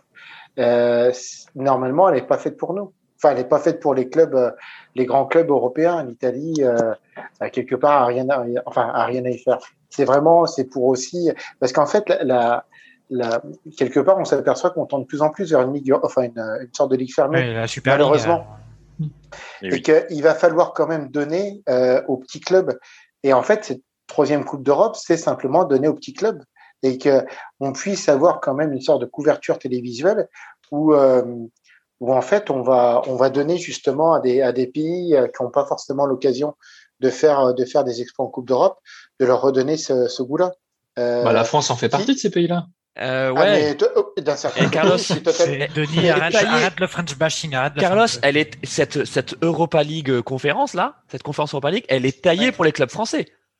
Ah mais bah, je vous dis, côté, le club français va la remporter. C'est un peu l'ancêtre de l'Inter Toto. Oui, c'est ça. Et voilà. Et on l'a pas gagné l'Inter Toto. Ah, si, Marseille. Si, Marseille. Marseille. Avec euh, Dreyfus en claquette sur le sur sur le, la pelouse du Vélodrome, vous vous souvenez pas? Euh, ils étaient trop jeunes. Ils étaient trop jeunes. Ah, c'est possible. C'était son, seul titre. Je crois que son seul titre à Marseille. L'Inter Toto, c'était trop bien l'été. Ça, ça, ça, se jouait l'été. C'était mieux que les matchs amicaux en bois qu'on pouvait avoir et tout ça. C'était vachement bien l'Inter Toto. Mais, mais, mais sincèrement, qui peut, qui peut dire, euh, qui pourrait citer un club hongrois, un club polonais, euh, euh, je sais pas moi, un club. Euh, non, Krasnodar, c'est russe. Non, c'est pas. C'est polonais. C'est russe. C'est russe, Krasnodar? Ouais, Krasnodar. Ah, Krasnodar. Krasnodar, FC. C'est club Et, russe. euh, Et la Jack, le- la ah, Jack Split. La Jack Split. euh, où je- Eh ben voilà, Split. C'est- non, c'est mais c'est vrai, les, les, J'en les, cherche euh, un. les, les, Attends. les clubs croates, euh, tout ça, c'est aussi, c'est Split, c'est croate. c'est euh, c'est quand même ça fait partie de l'Europe, même la Turquie quelque part. La Turquie, euh, euh, il y a les trois clubs euh, dominants que sont le Galatasaray, euh, Beşiktaş euh, et euh, Fenerbahçe. Fenerbahçe. Et l'Azerbaïdjan. euh, et- mais en fait, tout- Ils accueillent l'euro. Ils accueillent l'euro. Ils sont bien européens. bah, oui, mais oui, mais mais ça- Alors on n'a pas Kevin du FC. Géopolitique, il n'a pas pu être là euh, ce soir, mais Mais je suis sûr qu'il aurait adoré nous parler mais, des. Mais, mais, mais, ces clubs, et puis euh, en plus, les télévisions vont réussir à faire leur beurre dessus. C'est ce que je vous avais dit une fois, euh, un jour, dans un, un message, euh, sur un autre podcast euh, cinéma. Ils avaient en fait euh, montré, enfin, ils avaient expliqué comment des, euh, des sociétés arrivaient à, à générer des profits avec des films qui ne faisaient zéro, enfin, qui faisaient zéro entrée au cinéma. C'était en fait tout simplement la multiplication des télévisions qui allongeait énormément d'argent de par les, euh, les profits de, de, de, publicité. Et en fait, on arrivait à monter des, petites, euh, des petits films comme ça qui arrivaient à, être, à, être, à tirer du profit. Le foot va faire exactement la même chose. On va multiplier les, les compétitions, mais on arrivera toujours à vendre ces compétitions-là aux télévisions. Euh, est-ce un bien ou un mal Après, c'est pas au moi de juger. Hein, ouais, mais, Excuse-moi, Carlos, quand même, enfin, on voit bien que cette année, par exemple en France, il y a quand même des soucis, alors que il y a quand même pas mal de, bah, il y a pas mal de clients potentiels ou de gens qui sont capables de mettre de l'argent dans des abonnements dans un pays comme la France. Et pourtant, le modèle économique, il tient pas la route. Donc, euh, oui, mais les, les, les sommes, les sommes étaient excessives. Je, les, les amis, je suis désolé, je vais vous couper euh, parce que là, on va refaire le, le débat Média Pro. Média Pro euh, et je crois que ça a fait la moitié de nos épisodes de cette saison. Ah, mais Mehdi pourrait nous en parler en Italie aussi. Euh, ils étaient bien vus. Oui, j'ai retrouvé le club hongrois auquel je pensais avant de parler de Krasnodar, c'était Ferencvaros. Eh oui. Eh ben, c'est eux, eux que je pensais. Je voyais et un qui truc s'écrit Ferenc Varos. Ouais, c'est, bref, il y a, y a, beaucoup de consonnes dans ce nom. Non mais ok pour terminer effectivement sur ce débat merguez parce que maintenant on va on va on va consacrer l'autre moitié de l'émission à la Ligue des Champions quand même. Euh, oui. Mais l'Europa League conférence, euh, on est quand même assez circonspect hein, sur, euh, sur, sur l'intérêt euh, sportif et j'ai envie de dire oh, aussi, surtout toi, surtout toi quoi. C'est toi qui démonte le, la conférence depuis le début. Bah oui, oui, oui, bah non, moi j'y crois. Enfin, déjà j'y crois pas trop. Euh, et pourtant, euh, tu vois, quand je regarde euh, l'organisation, donc on voit qu'on a des, on a des repêchés de, de l'Europa League. Euh, effectivement, il va y avoir plein de clubs des, des pays de l'Est qui jusqu'à présent n'avaient pas n'avaient n'avaient pas accès euh, aux, aux coupes d'Europe et c'est et c'est plutôt pas mal. Mais voilà, ce que je disais, c'est que c'est taillé pour les clubs français. C'est que toi, quelque part, euh, quand tu n'es pas Lyon, quand tu n'es pas le PSG, tu peux te dire, ben en fait, en Europe, euh, qu'est-ce qu'on peut faire? Eh ben on peut, on peut gagner le l'Europa League conférence. Je, je, trouve ça triste, encore une fois. Et Je propose une compétition si ça vous intéresse. Ouais. Une coupe d'Europe des. Ouais, je vous propose de créer une coupe d'Europe des clubs relégués. Ah. Oui, mais justement, c'est ce que j'allais vous dire. J'allais vous dire, dans, dans 30 ans, toute l'Europe joue toute l'Europe joue une Coupe d'Europe, justement. Hein. Mais je, je, je vais juste euh, Vas-y, Carlos. mettre une couche, mais c'est ce qui s'est passé au basket. Hein. Quand vous regardez au niveau basket européen, ils ont multiplié les compétitions européennes pour essayer de faire jouer un maximum de clubs. Hein. Quand vous regardez les, les coupes européennes maintenant au basket, vous avez 4-5 compétitions. Hein. RMC Sport, euh, il passe quasiment que ça. Et vous voyez des matchs de, dans des fonds de salle. Euh, euh, serbe ou croate euh, le vendredi soir où vous n'avez pas envie d'aller. Les fonds de salle euh, serbe, les fonds de salle serbe, excuse-moi. Alors, disais pas eh, on n'a pas les mêmes abonnements, Carlos. si, sur RMC Sport. Je rigole. mais, non, non, mais c'est vrai, c'est le basket. Le basket a multiplié ces compétitions-là pour faire un maximum de matchs et ils arrivent quand même à les diffuser. Et quand ils arrivent à les diffuser, je pense qu'ils arrivent à peu près à être plus ou moins rentables. Après, c'est ce qu'ils cherchent, c'est la rentabilité. Hein. C'est pas forcément le spectacle. Non mais tout à fait Carlos et je vous propose euh, voilà on, on clôt cette page euh, lorsqu'on avait fait le, le, le débat euh, Media Pro euh, et que Olas nous avait euh, encore une fois non pas Olas le parrain le parrain. et il nous avait parlé du qui, de, de, de, voilà de, de, de système type pay-per-view tu vois qui, qui serait peut-être intéressant pour pour la Ligue 1 c'est pas nouveau parce que certains pays le, le, le font déjà. On l'avait fait. On l'avait fait. foot plus. Foot plus ouais mais aux États-Unis, tu as une surabondance de l'offre sportive euh, et, euh, et, en fait, tu as, euh, as, des sites internet en fait dont le business c'est de, de, faire ces sites, de, de, de, de diffuser ces matchs de deuxième, troisième, quatrième division de, tous les sports qui vont attirer une audience très très ciblée, restreinte, mais qui suffit en tout cas, à faire vivre la boîte en question qui déploie les, euh, le, le, le, matériel de diffusion, euh, à rémunérer un petit peu le club, à générer quelques droits télé, euh, et peut-être que nous aussi, on va vers ça. Tu vois. Et, et, et, et, si je peux juste aussi rajouter, il y a aussi un truc que je pense, c'est aussi la multiplication des sites de paris sportifs où on s'aperçoit qu'on a de plus en plus de streaming, sites de paris sportifs qui sont aussi excessivement rentables, et on s'aperçoit qu'en fait, ces sites euh, les sites de paris sportifs et ces euh, chaînes de télé qui, qui, euh, qui passent des compétitions qui sont pas forcément intéressantes, mais qui vont aussi générer du pari, parce que quand tu vas regarder quelque chose, tu vas dire ah bah tiens en fait si je peux parier euh, sur un match de des sur Ferencvaros sur Ferencvaros MTK Budapest, et eh ben et eh ben si tu te en plus si tu te grades 10 euros, tu te dis ah bah tiens mais c'est profitable, donc tu peux aussi avoir un, un, un un, un phénomène d'exploitation aussi là-dessus par rapport au site de, de, Paris sur Internet. Super. Merci beaucoup, Carlos. Et donc, on ouvre Jingle qui n'existe pas, notre page Ligue des Champions. On a très envie de parler Ligue des Champions parce que on le redit, on adore la Ligue des Champions. Moi, je sais pas, je sais pas vous, mais quand il y a une semaine de Ligue des Champions, moi, j'ai des frissons. Jean-Mi, t'as les frissons toi aussi? Ouais, ouais, ouais, ouais, j'ai des frissons. Mais moi, ma question là, c'était vraiment un truc technique. C'est est-ce que la régie est capable de passer la, la minute de David ou pas? Exactement. Exactement. La régie, la régie va être capable. On innove, hein, voyez, on innove. On a une rubrique. On a une rubrique avec euh, euh, coach David qui euh, qui va nous parler. mais donc avant d'avoir coach David, on va juste voilà faire notre intro sur sur, sur la Ligue des Champions. cette, cette Ligue des Champions donc qui, qui a repris la, la semaine dernière, elle est toujours là avec ses affiches qui font saliver quoi. Et on regarde tous les matchs tous les matchs sont intéressants. Julio. Ah, tous les matchs sont intéressants. Vous parliez de la musique qui, met les frissons. Moi, je l'écoute tous les matins dans la douche. avant, de partir, avant de partir à l'école, c'est vrai que ça, ça met, mais alors une. Non, non, mais c'est vrai que c'est la meilleure musique. C'est incroyable. J'ai pas de mots pour, pas de mots pour la décrire. alors, au-delà de la musique, les matchs. Au-delà de la musique, il y a des matchs, effectivement. Et, euh, et il y a des matchs, effectivement, qui nous qui nous font, voilà, on retrouve l'expression frissonner, mais euh, même si, voilà, hier soir, le, le Real, c'était, ce Real euh, Atalanta, c'était un petit peu, un petit peu moins euh, excitant, excitant, mais c'est vrai qu'il reste encore des, des, grosses affiches, et puis voilà, ça fait, ça fait du bien aussi de, bah, de pouvoir voir ces, ces belles rencontres. La semaine dernière, on a vécu une belle, belle soirée à Barcelone. là encore, on voit, on voit une, un panel de buts à Rome pour Lazio Bayern. Euh, non, non, franchement, on a, ça reste, ça reste quand même la, la plus belle compétition mondiale. Quoi. Ça, reste, ça reste la Champions. Quoi.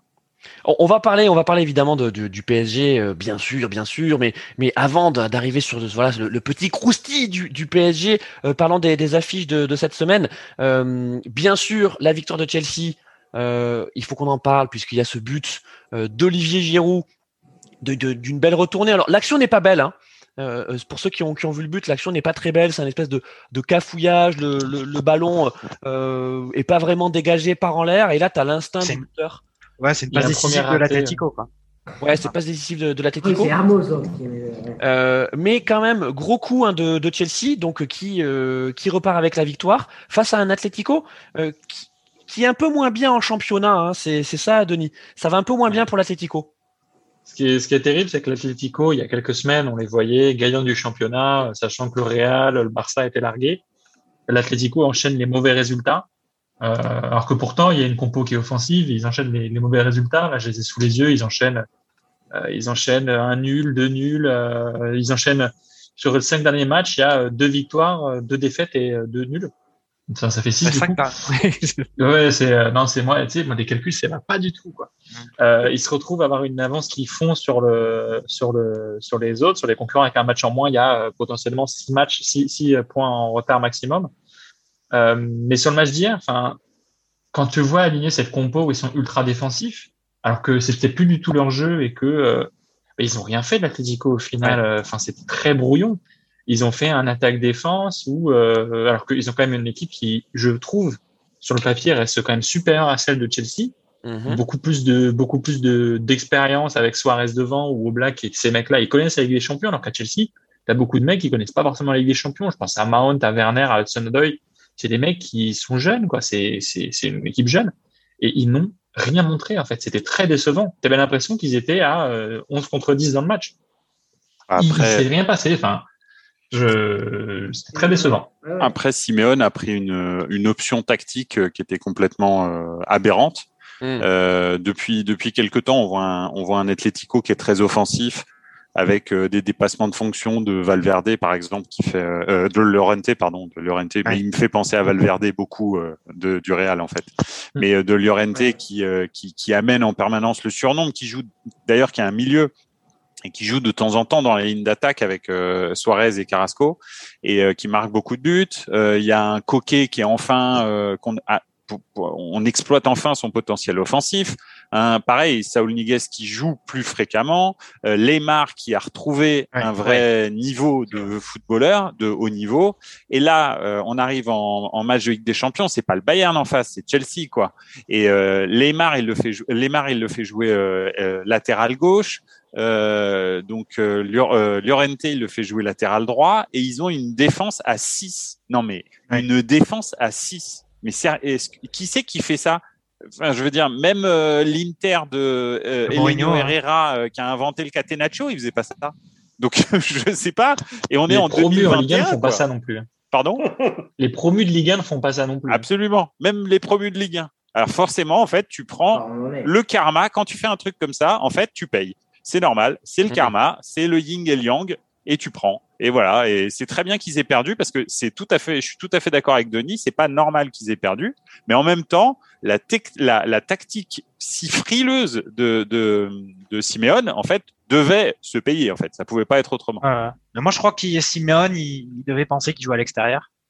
En fait, c'était un match à, un match à domicile. Quoi. Je pensais qu'il avait, gagné le match aller. Mais, mais c'est vrai que c'était vraiment, c'était vraiment le néant. Euh, l'Atletico, enfin, c'était vraiment très surprenant. Ils ont laissé la balle à Chelsea et puis Chelsea était pas ouf non plus devant, quoi. On avait l'impression, ça ressemblait un peu à du, à du Liverpool qui arrive pas à créer le décalage pour, euh, pour avoir une, une occasion. Euh, Werner a, il est, il est, il est, c'est un peu le même depuis le début de la saison. On a, il a un peu du mal à, à se débloquer mentalement, j'ai l'impression. Et puis du côté de l'Atletico, euh, ben franchement tous derrière et puis personne devant. Et puis Joao Félix, il a fait zéro différence, on l'a pas vu sur le terrain un chaton. Euh, ouais, voilà. Ah, mais Jao Félix, il est, il est sur courant alternatif, quoi. C'est caché sous le lit, quoi. Et puis après, euh... non, sérieusement, c'est vrai que c'était un choix très, très, on va dire, euh, euh direct de la part de Simeone. Euh, et puis, qu'est-ce qu'il espérait exactement de ce match-là? À la limite, peut-être 1-0 euh, sur une des quatre fois dans le match où ils ont monté le bloc. franchement, et puis au final, bon, ce qu'on peut dire quand même, c'est que Tourelle, depuis qu'il a repris Chelsea, il y a quand même un, un, bel impact parce que je vous rappelle qu'au moment du tirage, justement, comme tu le disais, Denis, au moment du tirage, on donnait pas cher de Chelsea euh, parce que l'Atletico était à fond à fond la forme en Liga et puis avait fait une très belle, euh, enfin une, bonne campagne de qualification. Euh, franchement, on les voyait nettement de, au-dessus de Chelsea. Et donc au final, c'est quand même un résultat qui. Alors ça reste que 1-0, hein. ça reste quand même que 1-0. Euh, donc euh, on peut dire il y a une option pour pour pour Chelsea. Mais, euh, le, mais le fait qu'il n'y a pas de supporters, est-ce qu'il y a toujours une logique domicile-extérieur euh, qui, qui, qui bah, de toute façon, surtout que ce match se jouera pas, euh, il se jouera ni en Espagne ni en Angleterre. Enfin, l'aller, c'est pas joué en Espagne. Ouais. Après, on a toujours vu que l'Atlético, quand même, euh, c'est pour ça qu'il faut prendre, euh, faut, faut, être mesuré par rapport à, à ce match aller. On a toujours vu quand même que l'Atlético, dans les matchs retour, mais, mais gaz, mais, mais la patate quand même. Hein, on l'a vu l'année passée avec euh, avec Anfield, euh, Mehdi parlait de, de Lorente, il avait claqué un, super doublé là-bas et justement, il, avait révélé son potentiel, il avait révélé cette, cette trouvaille euh, de, de il fait penser, sa situation me fait penser à celle de Suarez aussi, deux joueurs quand même, des, des, grands clubs d'Espagne, des deux autres rivaux, Real et, et, et Barça, joueurs qu'on voulait plus et qui arrivent quand même à, à trouver des couleurs à l'Atletico. Alors non, mais Rulio, tu as raison de le dire, et d'ailleurs, Liazid nous le dit sur le chat, il nous dit euh, la mauvaise passe de l'Atletico, en fait, oblige Simeone à être ultra défensif. Euh, c'est vrai que tu en parlais, tu parlais de, de Suarez. Suarez, aujourd'hui, c'est le meilleur buteur de, de Liga. Hein. Alors même si c'est un peu plus compliqué euh, pour, pour lui euh, en ce moment, euh, ben, en tout cas avant euh, jusqu'au fête de Noël, euh, il portait l'Atletico et, et, il était, il marchait sur l'eau. Hein. Enfin, je veux dire, les matchs de Suarez. En Coupe d'Europe, ouais. il n'a pas marqué. Non, pas en Coupe d'Europe, euh, mais en Liga. C'est ça qui est fou. Non, mais ce qui est fou, c'est que, enfin, mm. c'est lui-même en Europe, il est là, euh, voilà, il plonge par terre, quoi. C'est tout ce qui se passe pour Suarez. Et pour terminer sur l'Atletico, euh, est-ce qu'on a des nouvelles de, de Dembélé, notre ami lyonnais? Bah, Il est rentré en jeu hier. Il est rentré, il est entré en jeu, mais qu'est-ce qu'il est allé faire là-bas Qu'est-ce qu'il est allé faire à l'Atletico, Dembélé bah, En même temps, tu voulais qu'il fasse quoi à Lyon Il est. C'est vrai aussi. Est, hein. je veux dire, c'est, euh, on préfère prendre un joueur de 32 ans que de laisser euh, de garder un, un, joueur de 24 ans à Lyon. Donc, euh... Non, attends, attends, non, non, non, ils ont pris Slimani parce que Dembélé, parce que Dembélé voulait partir. Et oui, est-ce que Dembélé, alors... en fait, ce que Dembélé n'a pas senti ou n'a pas été, il n'a pas été patient, c'est qu'Adewere, c'était sûr qu'il allait avoir un moment de vide. C'était évident. C'était et d'ailleurs, il est en plein dans ce dans, dans ce trou d'air. Il était là son espace. Et après Lyon avait besoin de cash. Ouais, enfin non. Donc, euh, Dembélé rapporte un peu de cash et c'est un, un prêt, prêt avec option un prêt, mais je crois. Ouais, prêt mais avec option d'achat, mais... mais... je crois que l'option d'achat, elle est, euh, elle est vraiment, euh, bah, elle est pas très élevée. Elle se déclenche presque automatiquement. Je crois pas que je retrouve le truc, mais. Mmh. Bon, Dembélé par contre là-bas. C'est du beau gâchis. Autre club dont je vous propose de parler, c'est bah c'est le Bayern quoi. C'est euh, le champion en titre euh, qui euh, qui a donc éclaté la Lazio de Rome 4-1 avec un Lewandowski toujours au sommet. De son Lewandowski, on pourrait se dire que est-ce que c'est pas finalement l'attaquant moderne parfait? C'est le type. Tu lui dis, tu gardes ta pointe. Tu joues en pivot, tu joues de la tête, tu joues au meneur de jeu. Le mec, il sait euh, tout faire. Il plante euh, dès qu'il faut, donc parce que euh, pour avoir vu le, le match, il plante dès la neuvième minute. au début, le Bayern n'a pas vraiment les dix premières minutes. Le Bayern commence pas vraiment très bien le match. Tu vois, tu sens une, une Lazio qui évolue sans complexe et qui se fait punir en fait sur la première occasion franche euh, du Bayern. Ouais. Et, et, et, là, tu te dis, pff, voilà, c'est ça en fait le Bayern quoi. C'est le club qui te punit ouais. même quand il est pas bon c'est même pas une casse franche, hein, parce que finalement, ouais. c'est une passe en retrait euh, vrai. complètement foirée de, de Musacchio. Et c'est vrai que le, les absences en défense centrale euh, de Luis Felipe euh, et, euh, et sur euh, et sur le sur sur l'aile aussi, euh, c'est Patrick qui joue et Patrick n'est pas du tout au niveau. Et, et Musacchio, euh, bah, pour l'avoir eu pendant quatre ans euh, à l'AC Milan, je peux vous dire qu'il est au niveau de rien du tout. Non, et... non, c'est un bon joueur de c'est un bon joueur de Serie A. Il n'était pas mauvais en à ouais. Villarreal. Euh, dès qu'il a ah, été Benevento, transféré. Il est bien. ouais, voilà. Un bonjour de Benevento, ce gars. Voilà, absolument. Mais, euh, mais, mais pas de Ligue des Champions en tous les cas. Et, euh, et c'est vrai que le pauvre, hein, d'ailleurs, euh, il Ouais. s'est passé quelque chose d'assez terrible pour lui. Il s'est fait sortir au bout de 30 minutes. Donc, c'est affreux de se faire sortir au bout de 30 minutes en Ligue des Champions. Pour se faire remplacer, en plus, si tu te dis c'est une réorganisation tactique, non, pas du tout. Il a fait rentrer un, un autre défenseur à sa place. Ouais. Donc, c'était Il y a eu pire, il y a eu pire pour une autre équipe italienne. Oui, euh, oui, effectivement. Euh, Ilicic euh, qui rentre et qui ressort en deuxième mi-temps, Ouais. c'est ça? Ouais, c'est. Et- Ah, et- les, et- les, les, les coachs italiens, ils sont sans pitié. hein, Il y a pas de. Et puis, un, un- bon, on était quand même content de revoir, euh, de voir Rena hein, euh, dans, dans les clashs, qui fait plutôt un bon match, hein, parce que bon, le, le score Ouais. effectivement est, est, euh, est- voilà, est largement en faveur du Bayern, mais euh, on peut se dire que ça aurait pu être beaucoup plus lourd euh, sans un sans un Rena inspiré dans, dans les buts. Euh, sévère quand même pour la Lazio. Euh, Parce que ça fait partie des, des belles surprises de, de cette année en Italie, n'est-ce pas, Mehdi? Oui, euh, tout à fait. C'est surtout qu'en fait, la Lazio joue contre nature en ce moment. Ils ont fait la même erreur contre l'Inter euh, récemment, et là, ils refont la même erreur Mhm. contre le Bayern. En fait, ils essayent le Bay- ils, ils essayent de prendre le jeu à leur compte, et c'est pas du tout une équipe qui peut prendre le jeu à son compte. euh, la Lazio, c'est une équipe de contre, c'est une équipe de transition euh, très directe, et, euh, et ils ont des armes pour ça. Ils ont Immobilier, ils ont, euh, ils ont euh, Plidari, euh, Lazzari pardon sur le côté. Mm. Euh, ils ont ils ont des flèches en fait qui sont capables de leur amener euh, ces contres éclairs et, euh, et en fait euh, quand il y a des adversaires comme l'Inter qui leur laissent un peu le ballon ou le Bayern au début qui s'est gentiment laissé dominer après après il, Bah, a ça, repris, exactement. il a repris le truc ouais mais en fait ils le payent cash en fait parce qu'ils sont pas ils sont pas assez mûrs pour ça et les absences les ont vraiment euh, considérablement handicapés parce que euh, Acerbi qui se met un, un but contre son camp alors qu'Acerbi est un des meilleurs défenseurs euh, centraux d'Italie. Euh, Enfin bon, c'était Patrick qui se fait dribbler comme si euh, on était en pupille euh, sur le côté Oh, dro- t'es euh, dur, gauche. t'es dur avec Patrick. Je, je, Oh, quand. Alors, Patrick, Patrick a été vraiment nul. hein. Ah, coup, Patrick- merci. Mais oui, mais Patrick, il sait pas, il ne sait pas jouer. Non mais, ouais. non mais. Ouais. En plus, non, mais déjà, le gars s'appelle Patrick. Ouais. oui, Parler mais de Patrick Ben, sans, Ben, sans K, sans un K, Ah, sans K. Non, mais t'as un match entre la Lazio et l'Atalanta. Typiquement, t'as un match entre Patrick et Muriel. Absolument. Oh là ça là. sonne, ça sonne, ça non, mais ça, Ça sonne, Guy Georges un peu. dans une ZAC, euh, dans une vieille ZAC. Enfin, non, Ça ça, sent, ça sent tout sauf le foot. Ça Ça sent le café, comme ça sent le vieux café. Le vieux tonton Ça sent vraiment pas Non, ça sent pas le football. euh, Voilà, mais.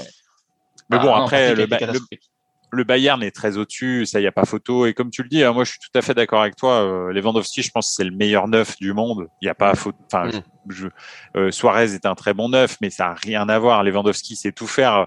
Là, pendant le match, il a fait des contrôles, des trucs. euh, c'était, euh, c'était, c'était, c'était l'espace. Hein. Il, il sent le, en fait, il a, il a le football en lui. Ouais, C'est- ouais, il a un gène ouais. football et lui c'est bon, euh, il est inoculé, et il est, il est même donneur. Il peut être donneur si tu veux de, de, de Ouais. gène football. Mais il est pas, il est pas spectaculaire en revanche. Non. Mais il est terriblement efficace. Il y a rien, Ouais. il y a aucun geste qui est euh, parasite chez lui en fait. Tout est, tout est rentable. C'est fou, C'est ça. C'est la rentabilité euh, polonaise. clinique. absolument. Clinique. Oui. Euh, et non pas la clinique polonaise. Euh, pour, pour continuer sur nos matchs de, de cette semaine, Les, les gars. Oui, Carlos. juste- je- vais partir. Je vais y Ah. aller. on a adoré Ben t'avoir. Ben, moi aussi, hein, j'ai adoré vous voir. Et, euh, mais euh, non, là, je vais.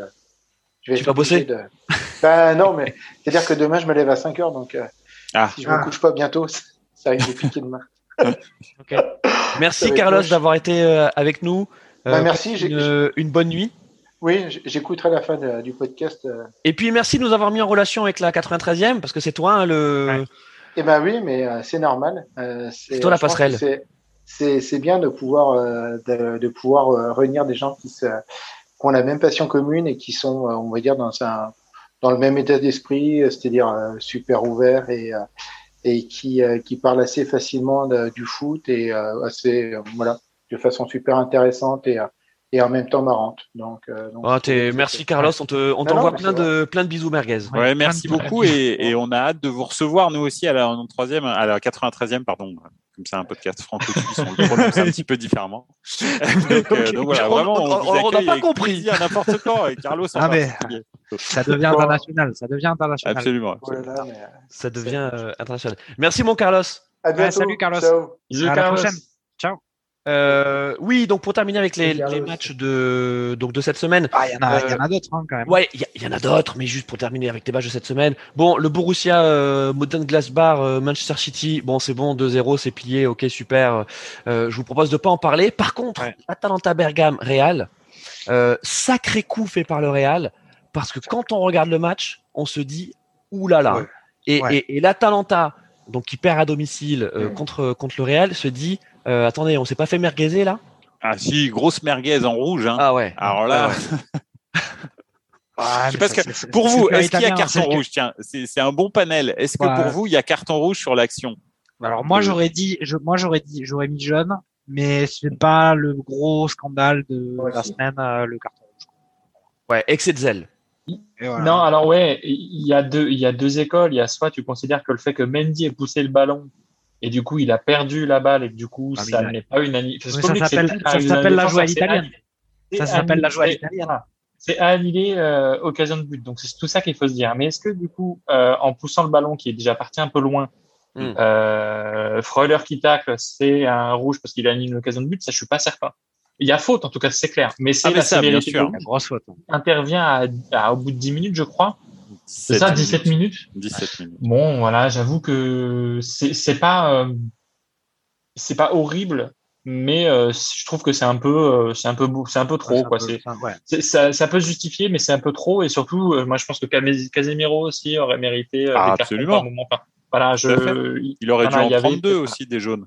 Bah oui, oui, c'est qu'en fait, quand tu as un arbitre qui est donc à la 17e, c'est ça, euh, mmh. sort ouais. le rouge, tu te dis, mmh. ok, le match euh, est, est, lancé. Et en fait, non, pas du tout. C'est qu'en fait, il, il, revoit son niveau d'exigence et de sévérité. Donc, il y a eu quand même pas mal de cartons jaunes de, de part et d'autre, mais, euh, mais, mais, mais, pas plus que ça. Donc, c'est quand on regarde le rouge euh, sur les 90 minutes du match, on le comprend pas. Moi, je suis assez d'accord avec toi, Mehdi.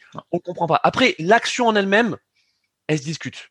Oui, après moi, très honnêtement, hein, bien sûr il y a faute et bien sûr il y a carton ouais. jaune en revanche. Hein. Ça c'est clair. Et ça handicape Freuler pour le reste du match. Hein. Déjà un carton jaune, quand tu prends un carton jaune à, la 17e ouais. minute, euh, tu vas être handicapé euh, et ça va certainement déboucher sur des actions parce que tu peux plus intervenir comme tu le veux. Mais euh, mais mais le rouge c'était un petit peu trop et je trouve que même avec un rouge, l'Atalanta finalement a fait une bonne ah, prestation. Euh, ils ont alors, malheureusement, ça se passe mal dans les dans les trois dernières minutes.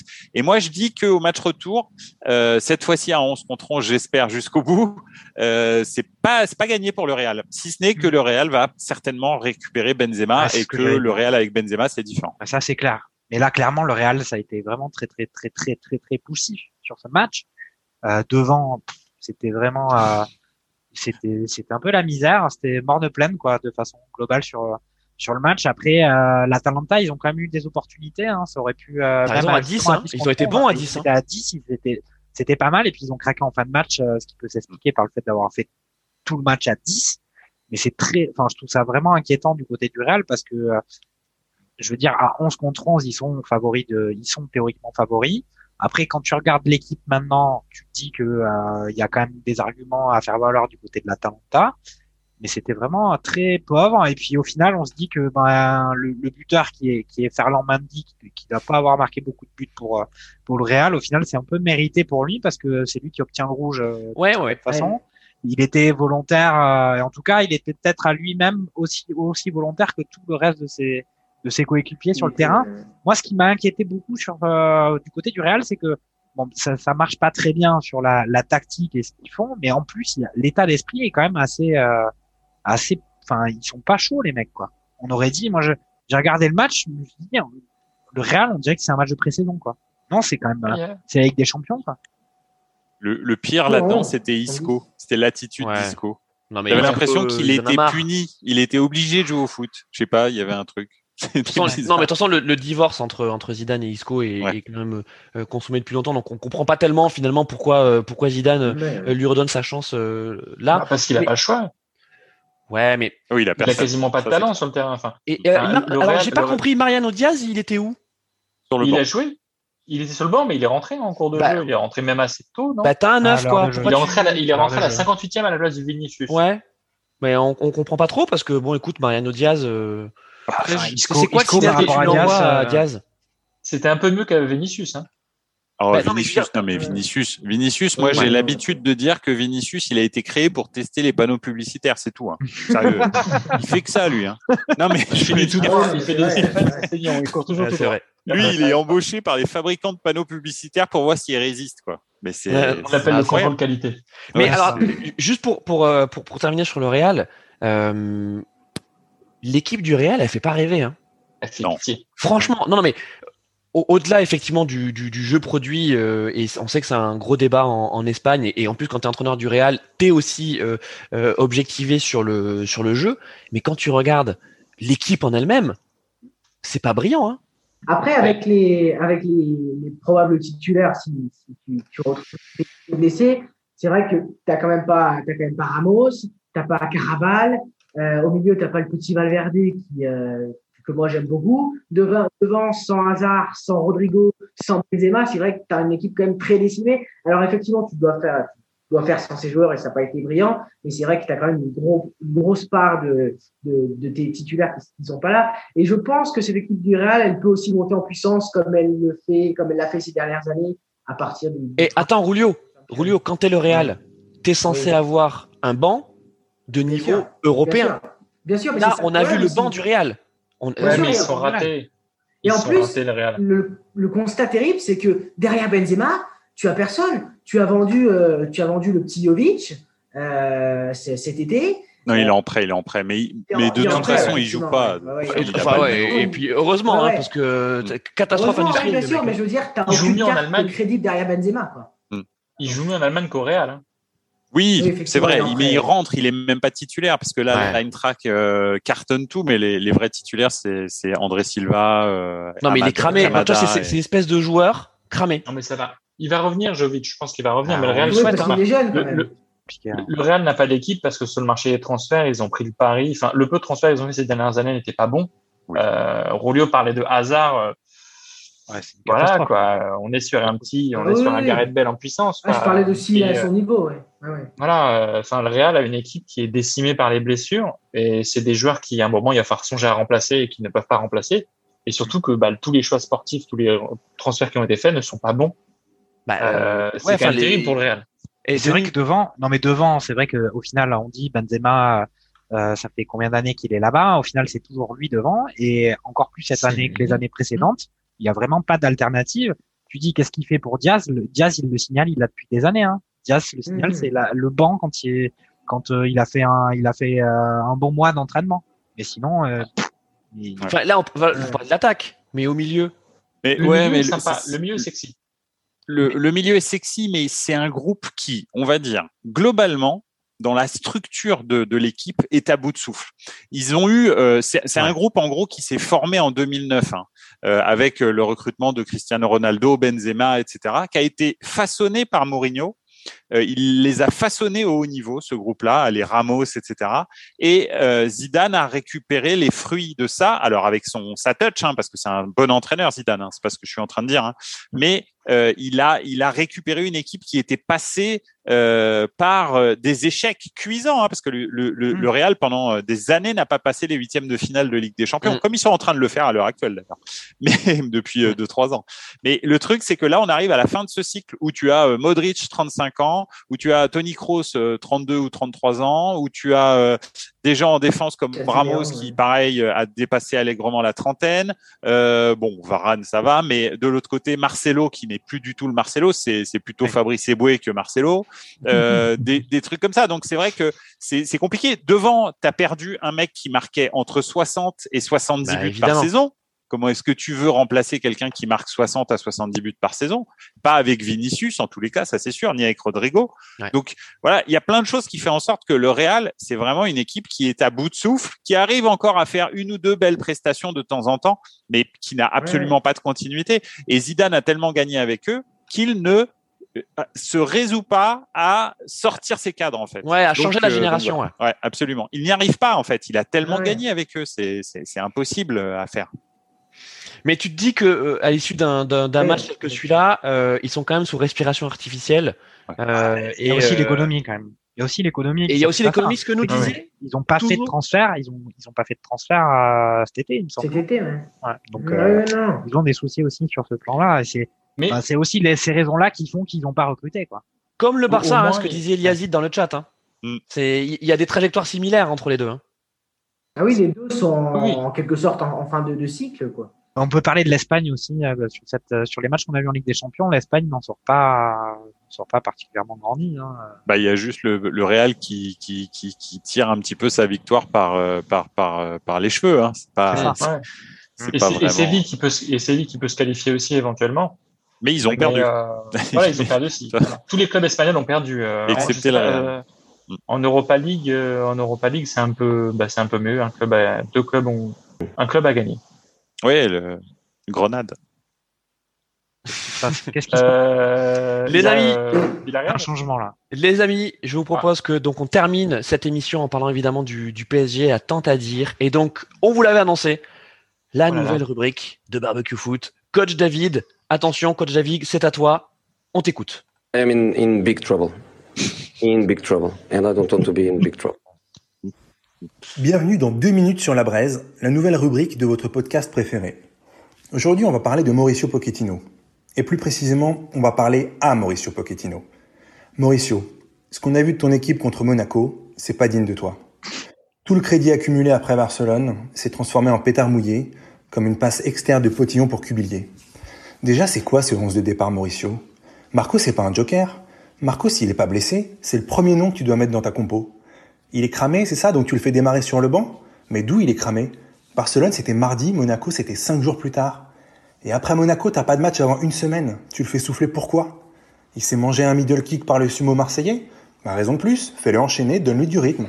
Et s'il y a une baisse de régime, tu le sors à la 75e si le score est favorable. Marco, c'est le cerveau. Il est pas là pour beurrer les tartines. Parce que c'est pas des rigolos en face. C'est pas Barcelone en mode zéro pressing et grands espaces.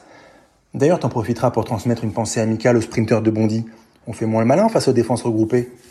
Parce que Monaco, ils font pas n'importe quoi. Sur le banc, t'as Mads Mikkelsen, Hannibal en personne. Donc t'étonnes pas si ton équipe se fait manger. Donc déjà, tu me mets Marco, c'est la base. Mais tu mets Rafinha aussi avec lui. Tu laisses Gay et Danilo, les deux peintres en bâtiment, terminer la troisième couche du terminal de l'aéroport de Guimarães, et tu mets des créateurs.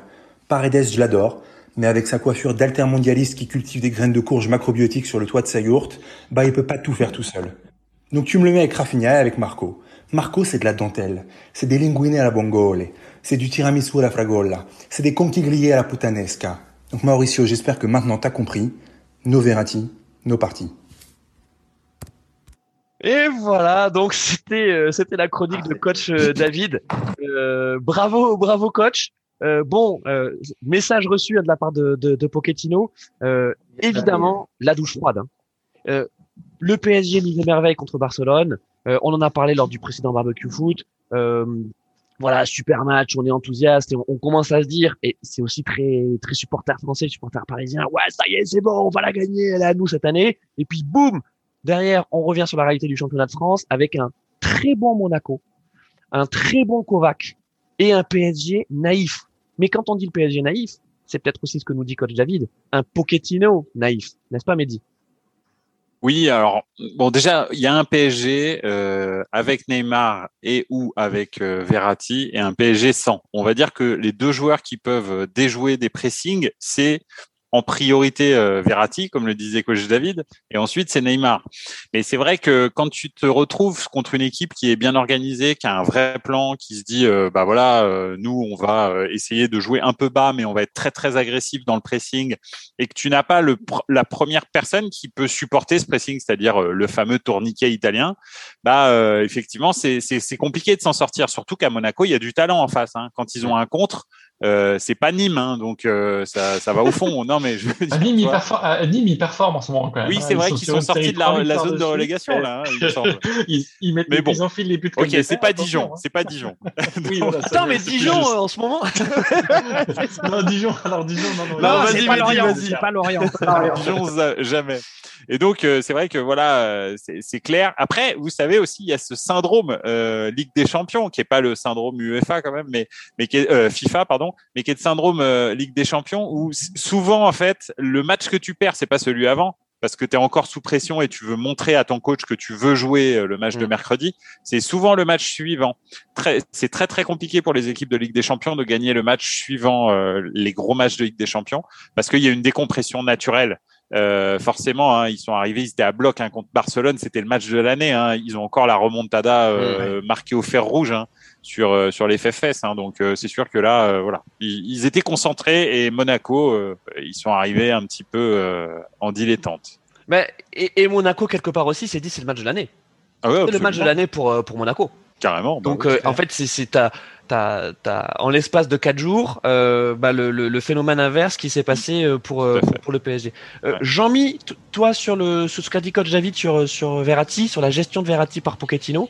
Euh, bon, on sait que coach David il aime beaucoup Verratti. Il aime un petit peu trop Verratti. Hein. il aime un peu trop. Ouais. Non, non, Mais il, il, était fatigué. Il va, il va un peu loin. Après. Après moi Verratti, moi je le trouve très bon. Il a été vraiment exceptionnel contre le Barça. Enfin, il fait des très bons matchs. Après, je trouve que un PSG qui, qui fait de Verratti sa pierre angulaire, euh, et même qu'il fait avec Pochettino jouer plus haut. Un joueur qui, au final, sur euh, depuis qu'il est à Paris, a marqué très peu de buts, fait très peu de passes décisives. Moi, je suis toujours un peu gêné sur euh, un gars qui, qui est censé être le dépositaire complet de de, bah, de tout le, bah, de ce que fait le PSG, qui a aussi peu d'influence sur les phases offensives. Ça me, je me dis que c'est un peu dommage pour eux. Après, sur côté, sur côté le Marco? Il est pas surcoté, non. Au final, il est très important pour Paris, mais je trouve que c'est un peu. Je suis pas sûr que ça soit suffisant pour les ambitions qu'a le PSG. Et puis en plus, il a quand même blessé souvent, il est suspendu souvent, donc ça peut pas. En son absence, il y a quand même des matchs à jouer. Il y a même beaucoup de matchs à jouer, y compris dans les phases finales de, de Coupe d'Europe. Et que quand il soit pas là, on ait l'impression que l'équipe s'effondre. Euh, je trouve que c'est il y a un problème euh, que le PSG doit résoudre à ce poste-là, ou en tout cas dans ce, ce qu'ils font au milieu de terrain. Après, comme on l'a dit sur ce match, effectivement, le PSG vient de faire l'un de, ses plus beaux matchs de Coupe d'Europe euh, quasiment de son histoire. Et Monaco, eux, ils jouent leur saison euh, sur ce match. Parce que en battant le PSG, ils remontent dans les quatre euh, dans les quatre places. Ils sont en capacité de jouer de la Ligue des Champions ou en tout cas la, mm. la, la, qualif, la qualif. Et on a bien vu qu'au niveau de l'état d'esprit, c'était des, vraiment des guerriers qui avaient du côté de Monaco, du côté du PSG. Enfin, Icardi, on l'a pas vraiment vu.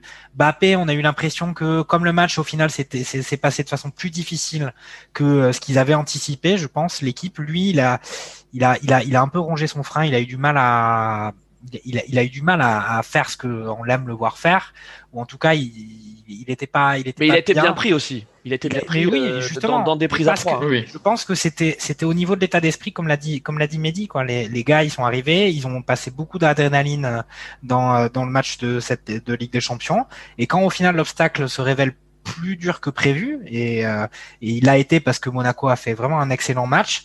Euh, ben, au final, ça ça a coincé. Bon, ça peut être une réaction hein, humaine, hein, tout simplement, mais je trouve que mettre euh, mettre euh, le, le, la responsabilité sur Pochettino et la présence ou pas de Verratti, euh, moi, ça me semble être. Oui, il y, a, y a un truc que je voulais noter de coach David, parce que je suis d'accord avec toi. C'est dommage que le Paris Saint-Germain, en fait, dès qu'il n'y a pas Verratti et qu'il rencontre une équipe un peu cohérente, tout d'un coup, mm. ça, ça tangue. Et, et, je trouve que celui qui aurait pu faire du bien, c'est Rafinha. Et Rafinha, je comprends pas pourquoi il joue pas, parce qu'il était très bon avant que Pochettino arrive. Ouais. Et je crois que, je sais pas, il a croisé Pochettino, il a insulté sa famille, je pense. Et puis mm. ensuite, euh, terminé. Ça s'est arrêté là. Et, et Pochettino veut plus jamais le faire jouer, quoi. Parce que c'est, c'est particulier. Enfin, Rafinha, moi, je pense que clairement, dans ce match-là, il aurait C'est ça où il y a une histoire de, de femme, hein. Ouais, mais ah, toujours chercher, chercher la femme, chercher la femme, chercher la femme. pas non, alors, euh, ce que ce que tu dis, Mehdi, c'est c'est très juste et justement, Denis, euh, est-ce que là, euh, bon, coach David a attaqué euh, Pochettino et c'est vrai que tactiquement, euh, on, peut se poser des questions sur la préparation tactique de ce match par, par Pochettino et son staff, mais on peut aussi s'interroger sur le choix des hommes. Est-ce que il aurait pas dû en fait faire une double préparation de, ce, de cette double confrontation en faisant le groupe de Barcelone et en préparant déjà les titulaires de Monaco? Et les titulaires de Monaco, ça, pouvait être des des des Sarabia euh, tu vois, peut-être des, des, des, des backers. Hein. je sais que tu aimes bien Michi, euh, Michi Backer, euh, Denis, mais tu vois, on sait on a vu que la, la, patte Pochettino à, Tottenham, c'était euh, quand même une, une, patte qui était très resserrée autour de ses titulaires. Hein. Euh, Pochettino, il changeait très peu ses équipes types. Une fois qu'il a ses hommes, euh, il les fait jouer à outrance. Et d'ailleurs, c'est peut-être aussi ce qui lui a coûté la finale de Ligue des Champions, parce qu'il arrivait avec des joueurs cramés. Quoi. et là, ben, peut-être la sonnette d'alarme, hein, parce que, ok, Monaco a été très bon, mais ils ont été très bons dans l'abnégation. Après, je veux dire, on n'a pas eu une équipe de Monaco qui était particulièrement brillante, n'est-ce pas, Denis? Ah, Ouais, alors euh, tout ce que tout le monde a dit, euh, je suis d'accord avec tout le monde. Euh, je ne sais pas que, ce, que je, ce, que je, peux rajouter en plus. Monaco a quand même eu plus d'occasions que le PSG. Preuve en est, ils ont mis deux buts. le PSG a dû faire un cadré dans le match, si je dis pas, un tir cadré dans le match, si je dis pas de conneries, enfin un tir cadré, voilà. Enfin, on parlait de, de Chelsea, de Chelsea hier quand bien même tu es une, équipe qui soit bien groupée derrière, tu, rien ne t'empêche de, d'essayer de, jouer au football et d'essayer de trouver des passes vers l'avant, chose que le PSG n'a pas fait. Euh, moi, quand je vois ce groupe, effectivement, euh, c'est vrai que Pochettino, euh, tu as des mecs euh, qu'il a mis sur le banc quand il est arrivé, Rafinha, Keane, euh, Sarabia, on parle d'un, on, voit depuis des semaines des, des, articles sur Pochettino, il y a même documentaire qui m'ont dit sur Pochettino faut pas s'emballer sur Pochettino. Pour l'instant, au PSG, il a moins fait que beaucoup d'entraîneurs, alors ça fait déjà un petit moment qu'il est là. Euh, c'est il y a 15 jours, je sais plus contre quelle équipe où euh, il fait rentrer Sarabia pour refaire ressortir ensuite. Alors que bon, il fait pas un match dégueu, mais c'est juste parce que tu peux pas sortir ni Neymar ni Mbappé. Euh, la façon dont tu as abordé le match, dont le match est abordé, ça ne va pas du tout, c'est clair. Le PSG n'a pas battu un seul gros un seul membre du gros 4. Moi, j'appelle ça le gros 4 en France, le Big Four. c'est bien, c'est sympa. Un seul membre du gros 4. Euh, like that. L'Académie on, prend le gros 4. Un seul membre du gros 4. Euh, et on parle pas du défenseur central. Hein. non, non, euh, on parle de, on parle de ça. Non, non. C'est vrai que le, le, match a été mal abordé, même dans l'attitude des joueurs et surtout dans le, dans le déroulé du match où les changements sont faits trop tardivement et surtout ce sont pas du tout les bons changements qui sont faits. Herrera, Herrera, tu l'as mis là au milieu, mais en fait, il servait à rien. Et puis derrière, tu le fais sortir beaucoup trop tard. Et bah oui, mm. effectivement, quitte à mettre Verratti, mets-le. Mais dans ce cas-là aussi, bah, tu fais rentrer Rafinha et tu fais pas ça à 2-0, tu fais ça à 1-0 à la mi-temps éventuellement. Et puis quand tu vois que tu perds encore, bah, tu ni rentrer Pereira ni de Enfin, tout ce match a été mal abordé. Et en Ligue 1, de toute façon, le PSG, euh, c'est pas la saison de la Ligue 1. Quoi. Il n'y a pas eu un seul bon match. Euh, je sais pas si ça va. On verra si le PSG arrivera à battre Lyon dans quelques semaines ou arrivera à, à battre Lille. Mais c'est vrai que c'était pas bien. C'était vraiment, vraiment euh, horrible. Après, euh, après, si on regarde, c'est la saison c'est la saison où il va y avoir une espèce de, de, de, de, renouvellement dans tous les championnats. Hein. L'Atlético est bien parti, l'Inter est bien parti en Italie, euh, en Allemagne, Leipzig revient fort sur le Bayern. Euh, enfin, c'est un peu dans tous les championnats. Finalement, les gros historiques qui gagnent les championnats depuis 8-9 euh, ans, en fait, cette année, ils galèrent. Donc, je sais pas exactement. City, quand même, on peut dire qu'ils sont, c'est en gros qui est quand même là au rendez-vous, qui est là. C'est vrai, mais ils ont perdu l'année dernière. Ils ont perdu l'année dernière, mais ils étaient deuxième, non? Oui, oui, ils étaient deuxième. Tout à fait, t'as raison, as raison.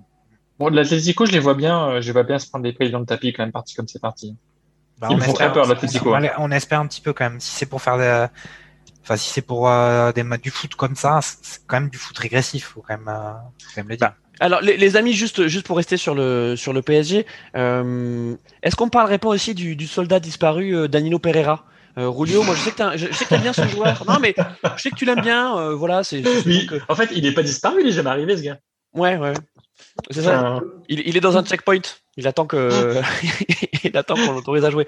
Non, mais Rulio, c'est un peu dommage parce que euh, euh, euh le, le, faisait quand même pas mal jouer. Alors, on sait qu'il y avait des débats autour de son positionnement, défenseur central, milieu défensif, avec euh, Marquinhos. On en a beaucoup parlé aussi dans, dans, dans Barbecue Foot. Enfin là, il y a même plus de débat parce que c'est soit le banc, soit les tribunes. Rulio. Ouais, ouais, exactement. Et puis quand il a joué, il n'a pas fait des matchs exceptionnels, euh, soit ça, soit il n'a pas joué à son, à son poste. Euh, il a joué défenseur central. C'est vrai qu'on nous vendait un petit peu à la fin de l'automne, lors de, de, la fin du mercato, euh, ce, ce, numéro 6 qui était physique, qui allait amener enfin cette densité au milieu de terrain parisien, enfin cette taille. Et c'est vrai que finalement, on, l'a jamais vu. Et puis après, il y a eu ce, ce pivot euh, Verratti, Verratti Paredes.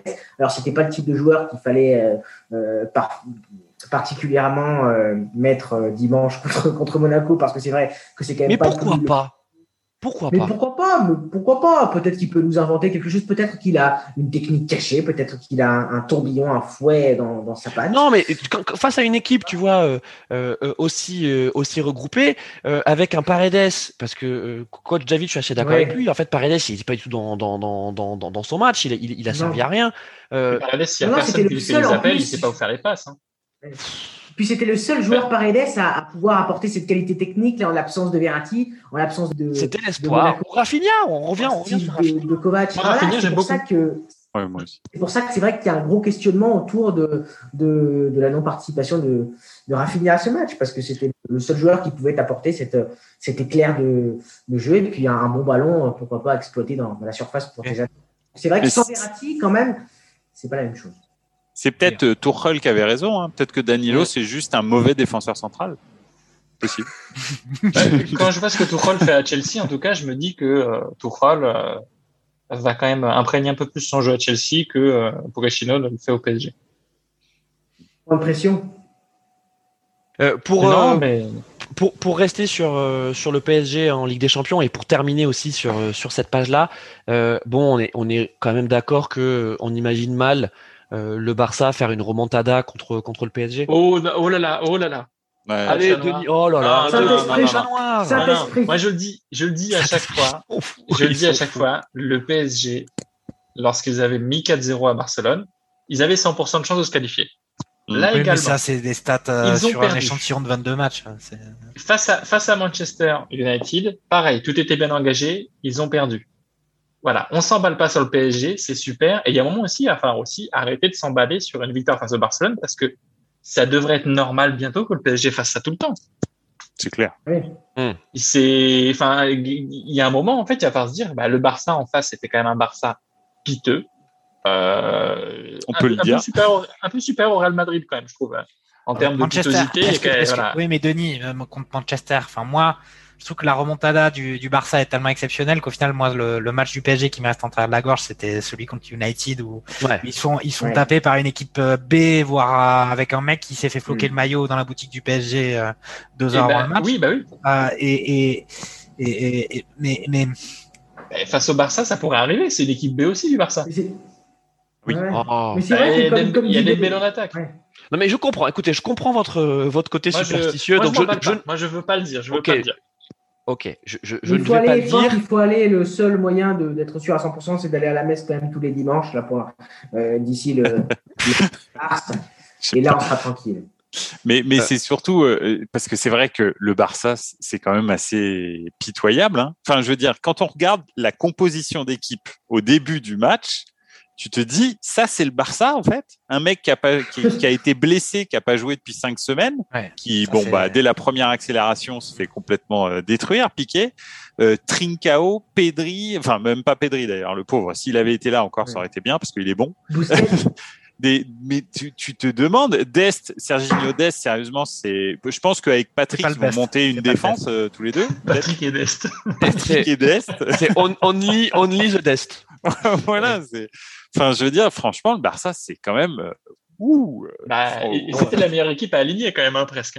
ouais, ouais, c'est ça, absolument. Enfin, Dest. C'est il il s'en est fallu d'un Dest. Ouais. Euh, non, non, mais tu, as- tu as raison, Mehdi. euh, euh, c'est vrai que voilà, on retrouve encore ces similitudes euh, Real Barça.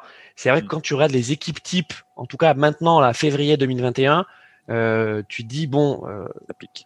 Ouais, ça pique. Ouais, mais tu vois, Madrid, euh, au, Real Madrid, il y, a Ronaldo qui est parti. Euh, Au Barça, il y a toujours euh, Messi. C'est ça qui rend les choses, euh, enfin le naufrage encore plus tragique. Et puis en plus, c'est quand même euh, des, des naufrages un peu répétés, quoi. À chaque fois, ils essaient de remettre, de décoper dans le bateau, et puis il arrive à, à, à se maintenir un peu à flot. Et puis après, il, il y a à chaque fois des petits rochers qui le font, qui le font couler. Quoi. Mais ça, c'est, ça, c'est le karma, hein. J'en parlais lundi, là. Ah, toi, là, toi, t'es vraiment en mode Mehdi. Ah non, mais. Karma, La vaudou, 93e. tu vois, les Non, mais malédictions. depuis, depuis, depuis la remontada, on est d'accord que derrière, le Barça a pris 3-0, 3-0 contre Ouais, la. Juve 15 jours après. Ils ont pris donc le, le, le la Ah. remontada de la Roma 4-1. Ils ont pris le 4-0 contre Liverpool et là ils prennent 1-4 contre Paris. Donc, ils ont pris le 8-2. Ils ont pris, 8 ils ont pris le 8-2, pardon, j'ai oublié l'année dernière. ils, ont pris le 8-2. Non, mais c'est le retour de bâton. Alors, je ne vais pas utiliser le mot karma parce que ça suffit. C'est le retour de bâton le plus violent de l'histoire du football. Ouais. et, dire, tu vois. et au match aller, le Barça avait pris 4-0 avant la remontada. Absolument, tout à fait. Chaque année, ils se prennent une fessée. Et la, et la remontada, moi, je suis, je suis tout à fait d'accord euh, euh, avec Jean-Michel sur. Euh, c'est ça? Oui, c'est ça. C'est Jean-Michel qui disait ça sur le fait que le match que tu peux regretter, c'est Manchester pour Paris.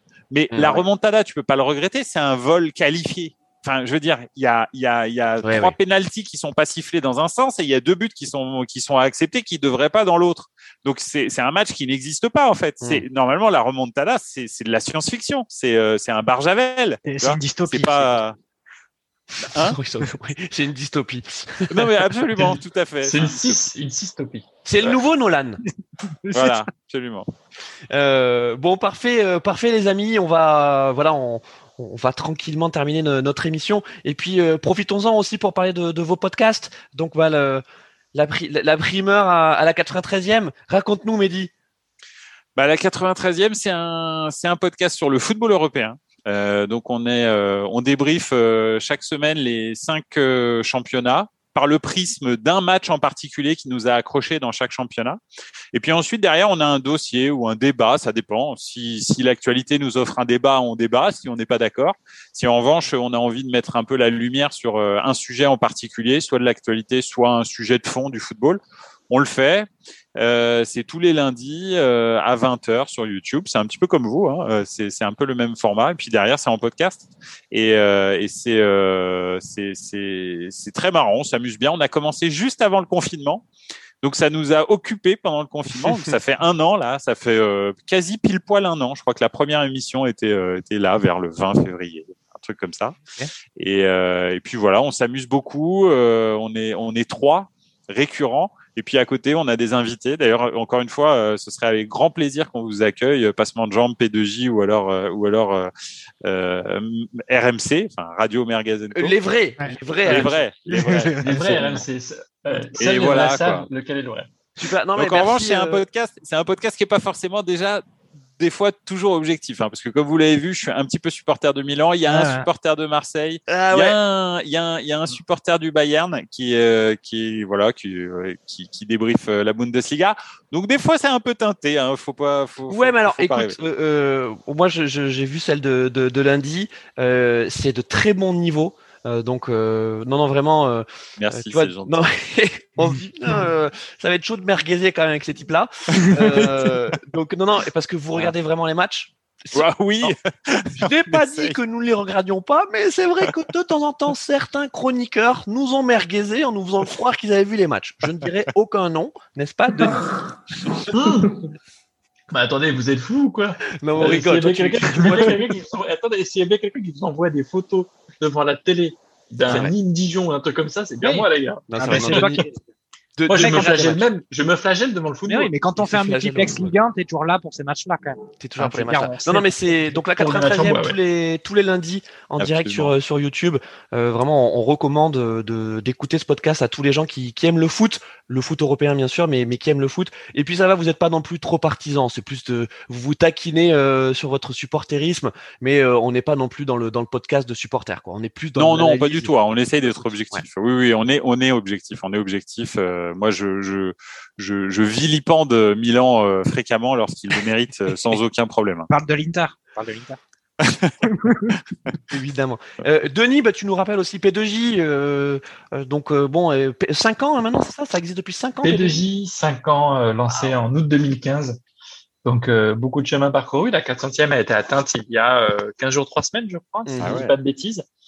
Euh, évidemment, voilà, euh, une, une, hebdomadaire pardon, tous les lundis euh, qui sort après que nous ayons enregistré.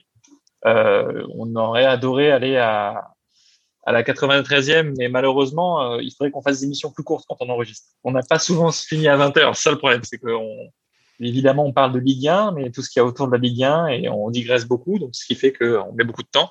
Et puis, on a également pas mal de hors-série. En ce moment, on a Meuf qui est proposé par un auditeur. C'est un podcast qui parle de football féminin. Et puis, on a aussi d'autres séries qui sont créées euh, soumis par des, par des auditeurs. Et puis, voilà, on arrive à, faire notre petit bonhomme de chemin et continuer euh, continuer ce qu'on ce qu'on faisait avant grâce aux grâce aux nouvelles technologies et avec ce eh confinement, ça nous permet de voir plein d'auditeurs qui habitent dans d'autres contrées. Donc c'est aussi très positif pour ça. c'est une vraie émission internationale. Hein, le, l'hebdo euh, l'hebdo du lundi euh, dont moi c'est votre émission phare euh, récurrente et, elle est suivie vraiment dans, dans, dans, le monde entier. Et puis tu parlais des hors-séries. Meuf c'est remarquable. C'est remarquable aussi à écouter c'est génial. Il fait des interviews de de, de jeunes joueuses peut-être futures professionnelles. Enfin on, on, rentre vraiment dans, dans le foot qu'on aime.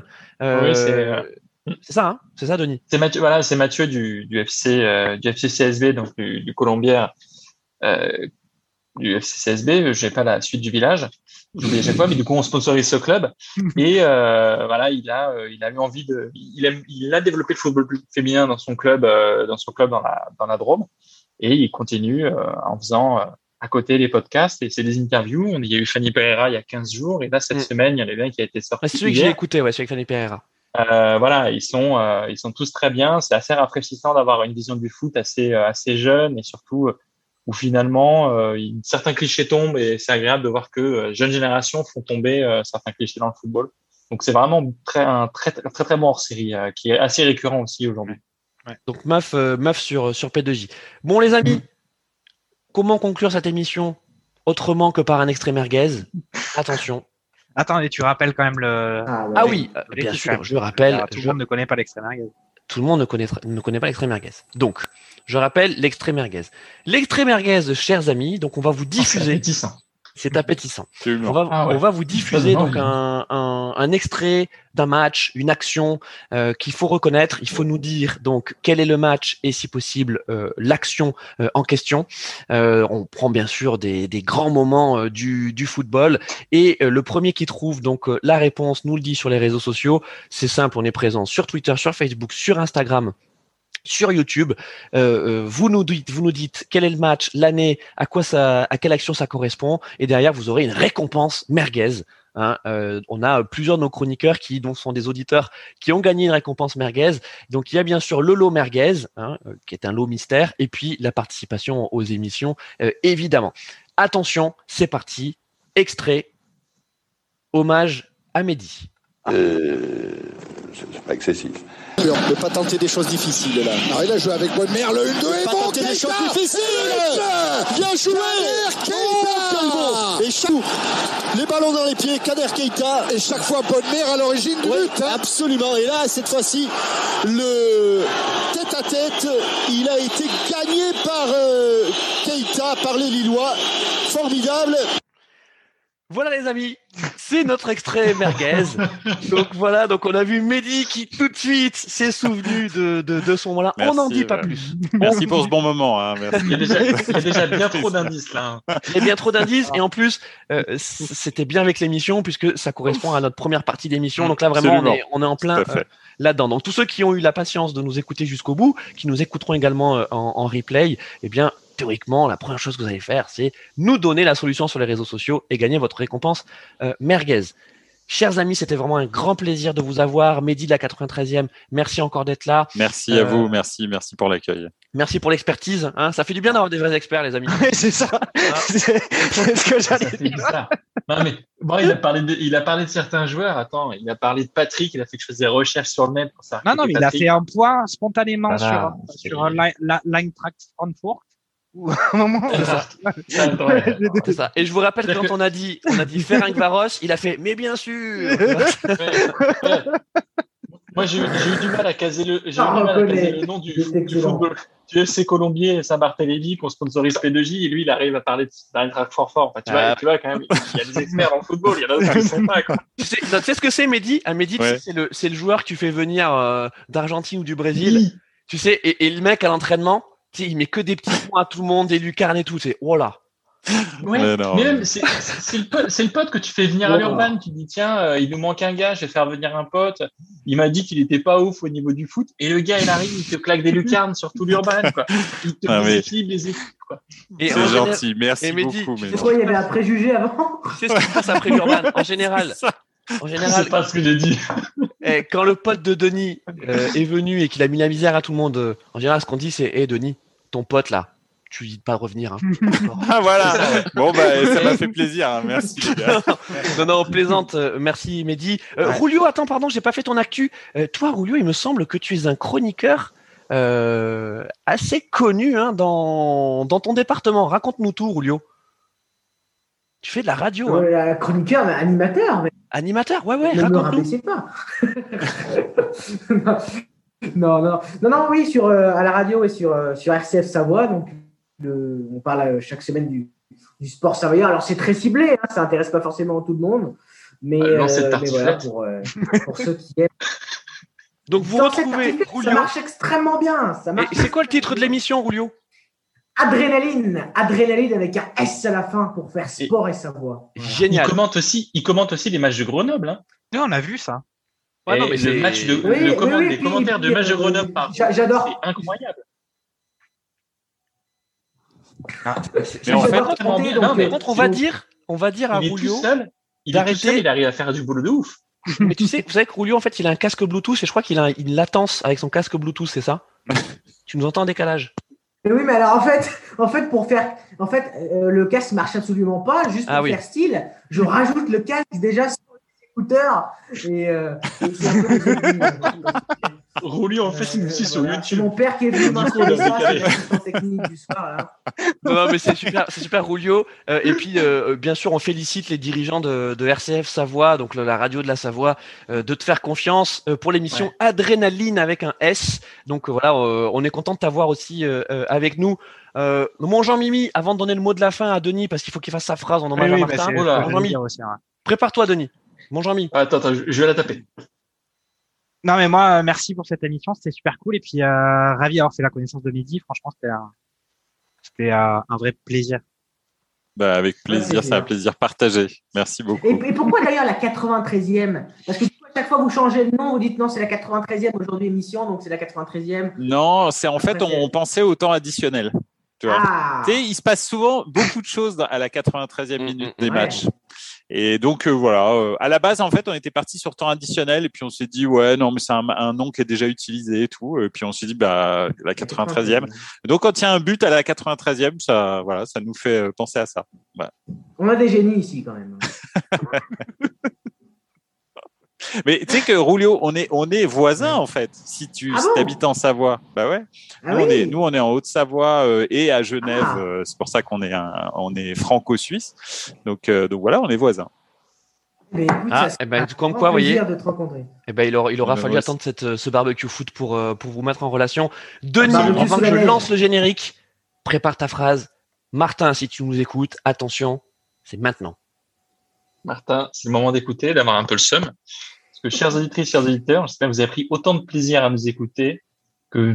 Ah putain, j'ai encore raté, tu vois. Oh, il a un Et Denis, À chaque fois. Il a un je. Je rate Je à chaque fois. Tu vois C'est incroyable, je rate à chaque fois, quoi. C'est fou, ça. C'est pénible, c'est pénible. Il y a trop de pression sur ça. Denis, Denis, possible. Ah, je concentration. peux la faire. C'est Ouais. Je remets le prompteur. Amis auditrices, amis auditeurs, j'espère que vous avez pris autant de plaisir à écouter cette émission que nous en avons pris à la faire. Oh, Bravo. c'est bon, là. Salut à ouais. tous. Oh. Ah, Excellente soirée et à très vite. Et salut à tous. Salut.